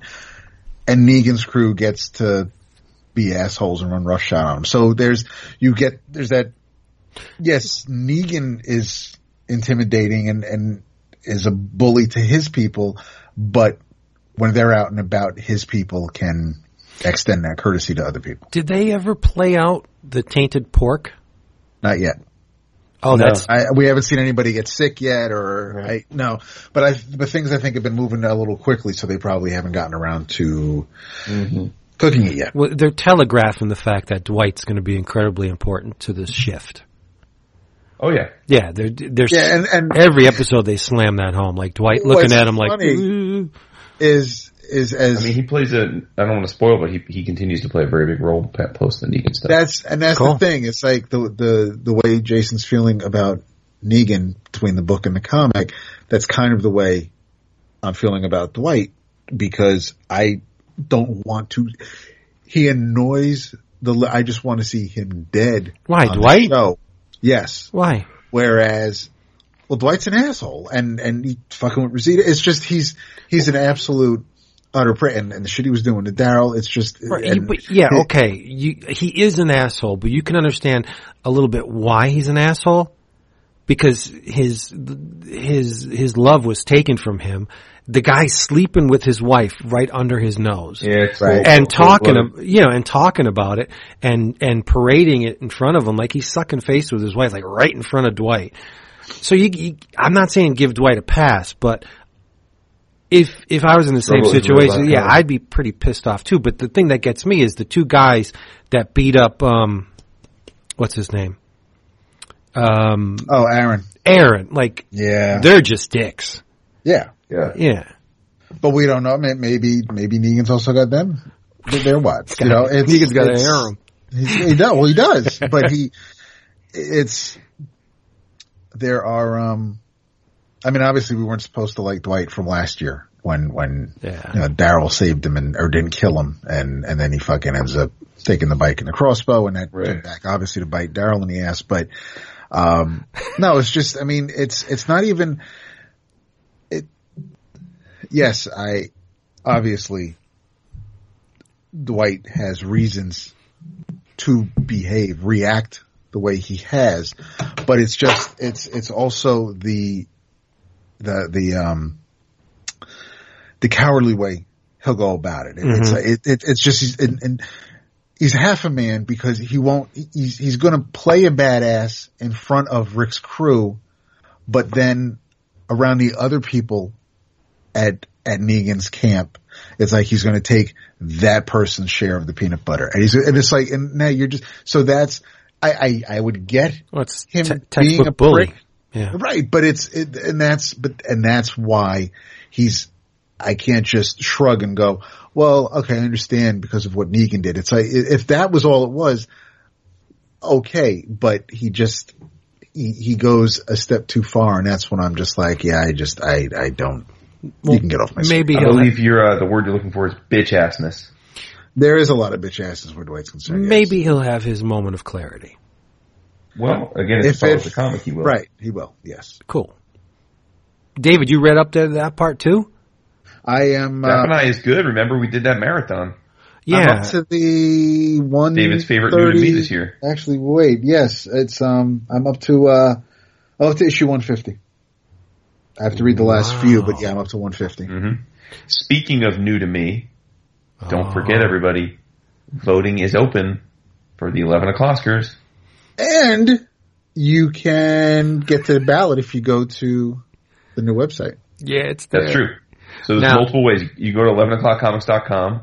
Dap set up a, there's a header, a banner, a tab, a second tab, uh, up on the page. You can click on that. It says 11 o'clock, uh, 11 o'clockers.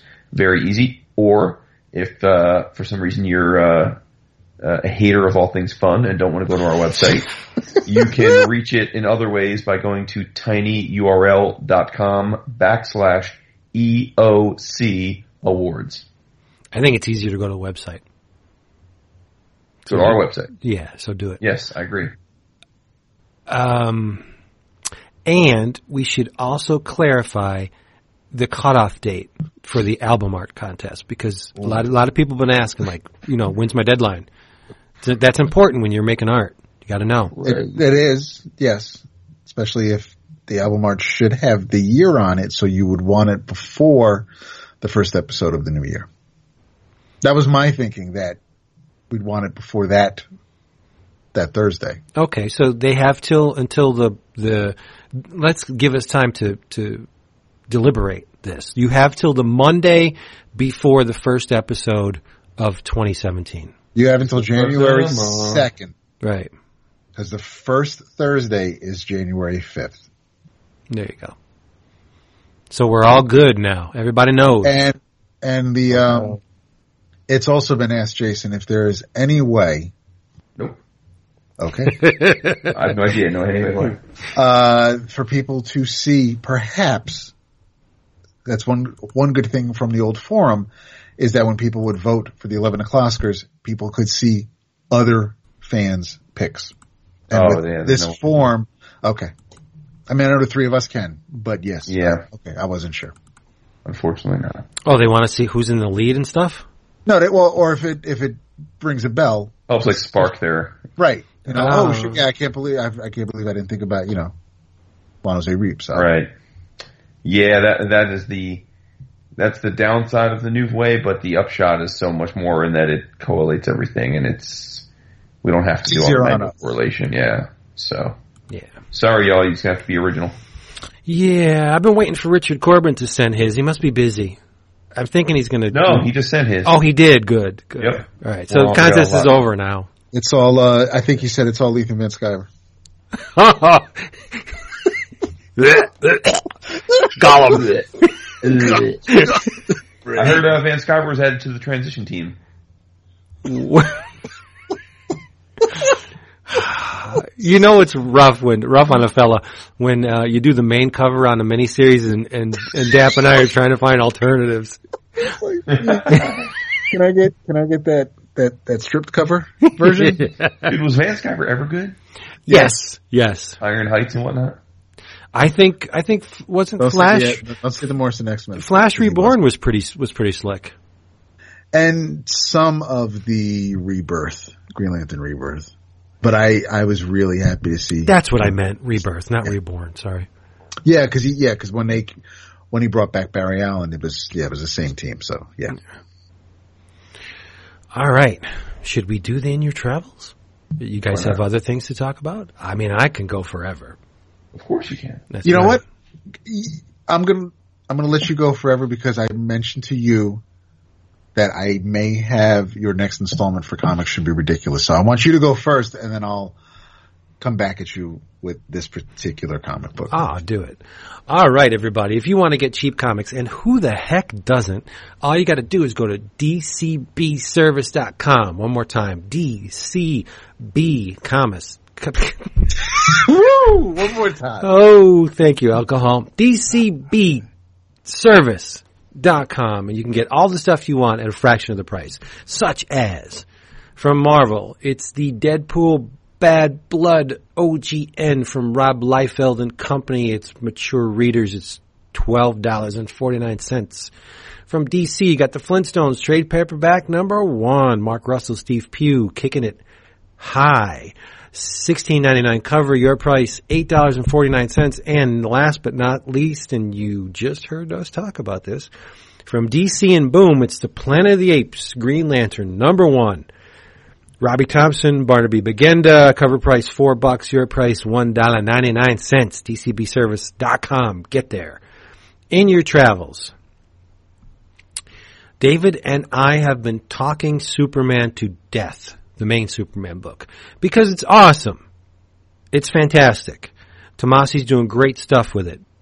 But let us not forget the companion title, which is Action Comics. I implore you to read this because the new arc called Men of Steel, which I will not spoil because, correct me if I'm wrong, David, you haven't read this yet? We are reading it for next week. Okay, we're going to read it for next week. There are huge developments with Lex Luthor in this book. There are also pretty big doings with Apokolips. So, if you are a fan of the Kirby New God stuff uh, and Apokolips, and uh, this new Superman stuff is ringing your bell, check out Action Comics because this latest arc is really, really good. There, I didn't spoil anything. You didn't. I- I, have um there are yes, the newest arc, Men of Steel, starts with issue nine hundred and sixty seven. Yes. Um and what, three parts are out? Three, three parts are out. 969 is out. So I have a couple of, I have to go back to actually 963 was the, 962 was the last action issue I read. So I might just breeze through just to be a completist. It's still good. get- But yeah, it's. I mean, it, it's the action. I forget what the arc was called before Men of Steel. It it was good, but it's kind of paled against Tomasi stuff in the main book. yes. I think. But I- now, now, now this uh, Men of Steel arc, Jurgens has a bead on what he wants to do, and I think it's going to pan out amazingly well. That's all I'm going to say. And Tyler Kirkham looks good, well, um, better. that's what I, okay, cause I, that's, that's another reason why I've been hesitant. I know that Thibert's been inking Segovia on those, on, on, on the issues that they do. Uh, so the art, maybe, I'm not going to say it's inconsistent, but I, I'm not getting that, uh, and even the Zircher stuff looks good in parts. So there are, um, yeah. I'm mean- not getting the complete package that, like you said, with Superman, with Tomasi and Gleason and Mahnke and, and of course Jimenez when he fills in, um, that fires on all cylinders. Superman Right. is, is, is making me very happy, but Did you read the holiday special that came out? I think today. I think it came out today. I did not read that yet. There's a Damian um, Jonathan story in it that is amazing. Okay.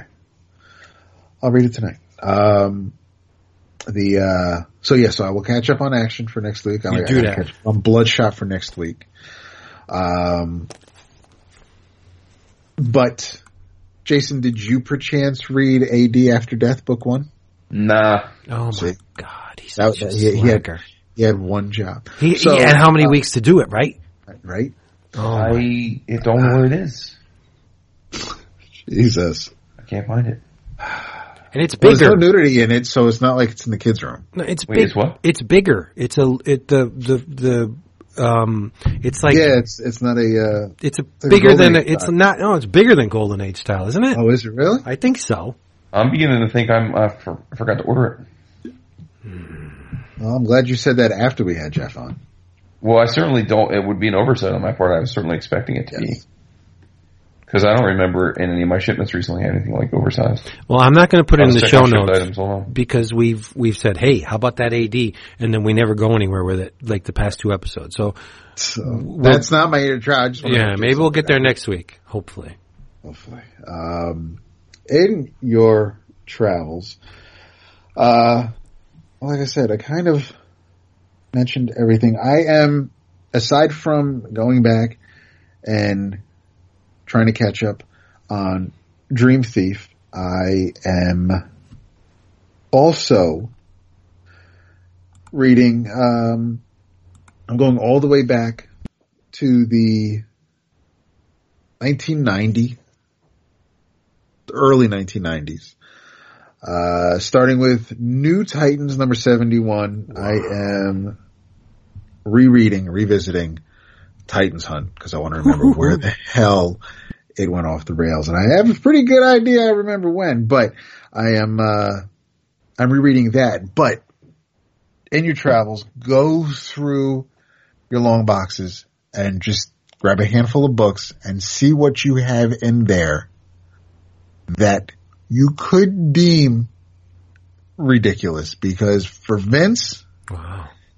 way back in, actually I want to get the right date, although back in these days when Image was publishing, I don't know if you can really go by the date, but the cover date is October 1994. And that month, more or less, the image founders all decided that we were going to have Image X and they were going to all do each other's books. Yep. And correct me if I'm wrong, but I do believe only one creator went back and did his own, redid that number. Yeah, there's two Savage Dragon. What was it, issue 13? 13. Yeah, There's 13 yeah, there's two of them. 13A. Yeah. Uh, 13A continues whatever the hell story Erik was telling with, with Dart and, and, and everybody else in the series at the time, cause that actually, I believe came out in 95, early, uh, the middle of 95, like around the summer. So, um, whereas this again is the fall of 94. But this issue number 13 of the Savage Dragon has a, um, has a, a, a pretty funky, very, very stoic-y, um, dragon in the sewers. But what's int- what, what caught my eye is next to where Jim Lee signed it. It's underneath his name. It says by B Y E. Underneath that is Joe Bennett's signature, who's and underneath that it says hi. So I don't know if if Jim actually drew this cover or if he was going to or if he had an idea for it and then Bennett decided to run with it because your your credits your story as all of Jim Lee's stories were at this time is by Brandon Choi. Pencils says pencils by Jim Lee. Then you get finishes. And this is when I guess the studio was going for those late nights because Richard, oh, I'm sorry. No, not Joe Bennett. It's Richard Bennett who does pages one through six, eight through 13, 15, 19, 20, 21, and 23. Then you have Alex Garner on two pages. Right. Our boy, Dan Panosian Dan. on two pages, on pages 16 and 22. I think And, Chiodo uh, did some too. No. He did the color. He did the color. Monica Bennett and Joe Chiodo did the color, but your final finisher, embellisher, ink, or whatever you may want to call, is with three pages, Mr. Scott Williams. Scott Williams, Lee, Scott right, Williams yeah. Nearby. Uh, but you have, it's, it's, it is a, I'm not going to call it a mess. It's, it's, it was a reason for Grifter to be in Chicago and to kind of team up with Dragon, who is wearing a very tight police uniform. I don't know if it's tight or if it's wet. It's just it it is a um but because of all the hands you have on these pages, it's a bit messy. It's it's it's weird, man. I I look back at, at some of, not all of it, obviously, because Larsen was very consistent even back then. It, it, was it was different. It was a little bit more crude, but at least it was his style. He was, and when you got to the Wildstorm guys, when you got to the homage guys, when you got to um, Extreme Studios, because there were so many people working there, the books they, they tried to have somewhat of a house style, but you had so many hands working on it, things were a bit inconsistent, and I I don't know. Something had to have clicked for me to think that I could send some of these people submissions and and look at what you guys are doing and and I at no point did I ever say you know this is what you're putting out you should definitely hire me but it it when I see some of these early image books it just it's at times it's almost like watching like the first season of Friends or Seinfeld where you're like, I cannot believe this show got picked up and, and continued to run for so many years because it. Image couldn't fail back then. Everything they I were putting know. out. Yeah. But if, if, if, if you tried to do books like this today, Ah, different time. they would. But Yeah. it's, it's, yeah, so, but I mean, yeah, I mean, it's, it is, it doesn't really fit in the ridiculous mold, but it is, it's, it, it, I look, I, I was thumbing through a few things and I saw this in the pile with stuff and I was just like, I, man, I, but yes, and, and for whatever reason, because Erik being Eric, he, Mhm. whether he needed to be a completist, but he had to, um, he had to do his own issue. And it's not even like he decided to do his take on this story. And, No, and he what's did his own thing. actually, and there is, I guess it's a part of a crossover because his 13 does in fact actually have the Wildcats in it. So, um, whether that was intentional or not, the way things were going, but yeah, there, there, there you go. It, it's just, um, because I don't even think this is not, this is not in the archives that I have. oh, really? Yeah, the, the Jim Lee issue is not. Oh, needless to say, I prefer Life or um, um, Larsen's thirteen Yes. o- over over Lee's, and you got to admire Larsen's balls when you have a character like Widow whose skin is white, and you put her ass facing the viewer. Yep. You're basically showing a naked ass on your cover. Like if you look between her legs too, there's like he put detail in there that can Yeah, be because you get the construed as the maybe and, yeah. uh, So yeah. I mean, her costume for those who don't know, Widow has white skin, and she has a, a purplish spider webby costume that kind of there's a there's a point that enters the top of her butt, and then it there's an arc, and then it just exposed her her white there's white exposed on the length of both of her legs. So a character with white skin with a white portion of her costume can be construed as skin. Right? Yes. I, I when I look at that cover, I just see naked ass. That's and that's that's Larsen for you. Back then, he would go to any lengths to put the cheesecake in the books. Not so much now. I mean, he does from time to time, but he was much more of a horn dog back then than he is now.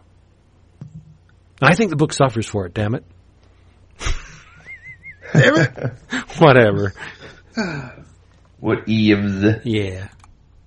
So, Jason, what what should they uh, read in their travels? Well, they should definitely read with the lights on because they're going to be scared to this one. Hmm. Talking about Mr. Brian Azzarello, Mr. Eduardo Risso. Talking about that moonshine again. Nice. Moonshine number three. Third issues out. Yes, You're sir. going to make me read this stuff, aren't you? Yeah. Uh, third issue's out this week. Uh, the further adventures of Mr. Lou Pirlo, who, uh, if y'all recall our chat from the first two issues, is a New York mobster and enforcer of type sent to a boonies town to lock up a deal for their awesome moonshine. Things don't go right. In the midst of all of this, there is a werewolf running rampant. Uh, Pirlo uh, wakes up passed out. Someone has taken him in. He's got a head wound. Doesn't remember anything. for all of you longtime horror fans, does that sound familiar? Very classic werewolf trope. Uh, mob boss gets mad at Pirlo because he's not getting the job done, sends a bunch of uh, other mobsters down to uh, at first try and help him, but basically they get mad at him and try and take him out. And uh, next thing you know, they're all dead and shredded and torn to pieces. So, you know, what I'm wondering is, it's from the very first page of this book, it's implied that Pirlo is the werewolf. Um, so I'm beginning to think that it's just too over the, on the nose, over the head for Azzarello. Right. So I think it's not Pirlo, and I just I don't know who it is, but it's uh, this book could be it's, this book is good so far from a plot point, but it could be completely nonsensical. And as long as I'm getting that Risso art, I'm happy. so the fact that there's a cohesive plot is just bonus. Great. So it gets better after that Frank Miller cover. yes. Hard as that may be to accept. I'll try and wrap my head around that. I don't know. Yeah. We're So indeed. Sign. Cool. I think you know next where. week, where- next week we all got to read. We all got to read uh, that Chaykin joint. Yeah, I started it. Yeah, Yeah, I started it. Yeah, I did too. Homegirl's giving the beeger. Dude gets shot. That's, Watch- I'm, I got to the part with the blowjob, and I'm like, it can't be a Chaykin book without a blowjob. Right, exactly. No, he's got to have titties. He's got to have sex acts. yeah, I got I got into the uh, the second issue. Yeah. Cool. All right, everybody. Everybody should enjoy Rogue One. Uh, should we mention quickly uh, what our articles are about this week? Sure. You start off. You were the first one to write one. Okay. As uh, Jason said, we have begun to produce some original content for our website, 11o'clockcomics.com, and each of us has a decidedly different, though not unexpected, approach. Uh, my column is called Comics Should Be Ridiculous, and they should, and I'll tell you why, and go into why comics are ridiculous and which ones, and I just want to have fun with it, and I want you to have fun with it, and that's all it's about. I'm not trying to uncover any worms under any stones or anything. David, why don't you tell him about it? Because you're the one who wrote it. I um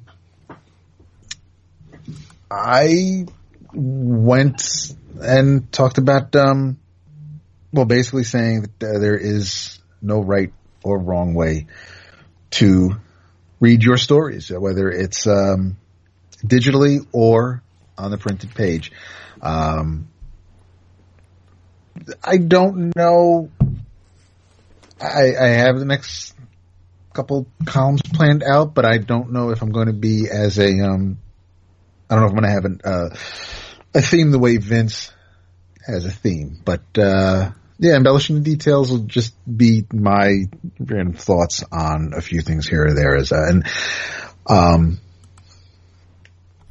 as I rarely get around to making a, a very direct point, it, it can be a little long at times. Well, that's what it's for. That is what it's for. Well, certainly wasn't too long this time. I'm glad. Uh, Oh, and I. I don't, I don't have a name for mine per se. I'm not like it's just I'm gonna write different articles that I have a bunch of different ideas that I've jotted down. And so the first one though seemed right, felt right, and that was an ode to the jam piece, where I walk uh, you find readers through uh, the idea of a jam piece. What is it? How does one go about starting one? Uh, a little history behind it, thoughts on cost and logistics, some examples of different types. So uh, very cool. And also, quick shout out to uh, Felix at Felix Comic Art because he read the article and then on Twitter posted a bunch of um, of, of jam pieces that uh, may have been some of the first, if not the first, uh, by uh, Martin Greim, who's passed away. And those, that. yeah, there were eight. He had eight jam pieces from some of the all-time best creators uh, that you could imagine um, that he got done in the early '80s, and they were, I guess, auctioned off on Heritage. Um, Damn. Few years back for um, an incredible amount of money. I think the I think the the one of them went for twenty three thousand dollars. Wow. See, I was just going to ask you that. Like, when someone passes, unfortunately, now you have these jam pieces that have uh, a large number of contributors. Do they command a high price? And you just answered my question: twenty three thousand dollars. Well, he posted that in response to in my article. I mentioned that you know you shouldn't you shouldn't buy jam pieces if you're if you're someone who's trying to quote unquote invest in comic art. Right? It's it's because I don't I don't I don't think they really do have much of a resale value. But I guess Felix was saying well, maybe most of them don't, there certainly is there are exceptions. Right.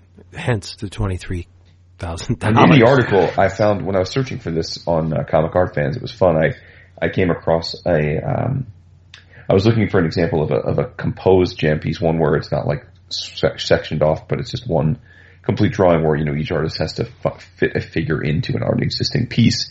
Which frankly, art I know those jam pieces really piss a lot of artists off, and they don't like to do them these days. Um, but I found one by Chris Ryle from the '80s, and it's just astounding the people he has on there. Yeah. I mean, all the all the big wigs from John Buscema all the way through. It's it's incredible. the uh yeah the the the pieces you included in in your article are, are great examples of everything you were trying to to highlight um the and you even get the step by step which was hella cool um the one thing about the website is that the goal is to have a schedule. So every Monday you'll get to read Vince's column. Every Tuesday you'll get Jason's. You'll get mine on Thursday and the podcast on Friday. So this way there's a reason for you to check it out and then we'll try to have some things for you on Wednesday as, as, uh, time permits. But yeah, no, it's, it's, um, Maybe some surprises. maybe. Yeah, you know, we've got ideas, you know, round tables and we'll have some fan interaction and we'll do some, uh, you know, some, some listener contr- contribution stuff. And as David said, you know, some interview pieces and, uh, yeah, it's going to be a lot of fun. I think so. Me too. Aw. And we may even have, um, other contributors to the site eventually, if, depending on how it, how it builds out. I think we will. Cool. I think we, I think we have a couple in mind. The, um, I think probably the funnest part for me to assemble the column this week was, uh, finding the dozen or so different collections of Miller's Dark Knight series. There have been, there have been 10 year anniversary editions, a 30 year anniversary edition. There's that damn gallery edition, which I guess is like an artist edition. There's that graffiti hardcover that I forgot all about. There's just been so many different versions to reprint this particular story. It's insane, but that is a story that is, I think is worth triple, quadruple dipping on. Absolutely. True. Just like DK2. And Big probably, dipping, baby. Oh. and probably three. That's funny. what do you think's on the spine, Vince? I, I'm guessing. I don't know. I don't like to, you know, I'm not a gambling man, but I'm guessing it's Batman. It, I, I, I see Batman's hand. You know who I mostly see? Carrie. Well, Miller does love Carrie. He does. Rightly so. It's a bit of a bummer, but yeah. Like the book. But yeah, so there's You um, hate fun. You're another one of them people that hates the fun. Oh, Superman in a battle. Oh my Um, god. Don't laugh at him. Oh, thanks Hey, for listening. hey everybody, thank you for listening to us yet again. And if you enjoyed any part of this, please leave us a review on the iTunes or similar uh, podcast dispersal service. And head over to our website, 11o'clockcomics.com. Come to the Facebook page and uh, treat yourself well. Buy yourself a Christmas present while you're buying stuff for somebody else. And um, as always, say goodnight. Hey, David. Was that? Good night. I did. nice. Little Gleason-esque lilt to the. Tickles That was, pickle. right? Yeah, I like it. There you Yeah. Tickles my pickle. Oh No, we- boy. Bye. Say goodnight. Good night. David. Go home. You gotta stop sh- shitting on DK2 and 3. You gotta. As Who are you talking to, soon fool? Him. as, as soon as the Dad. clears done. Stop! Ah. No. Gotta edit that shit now. Oh, oh yeah, you gotta, you gotta twist my words around. It's the best ever. It is not, but it's good.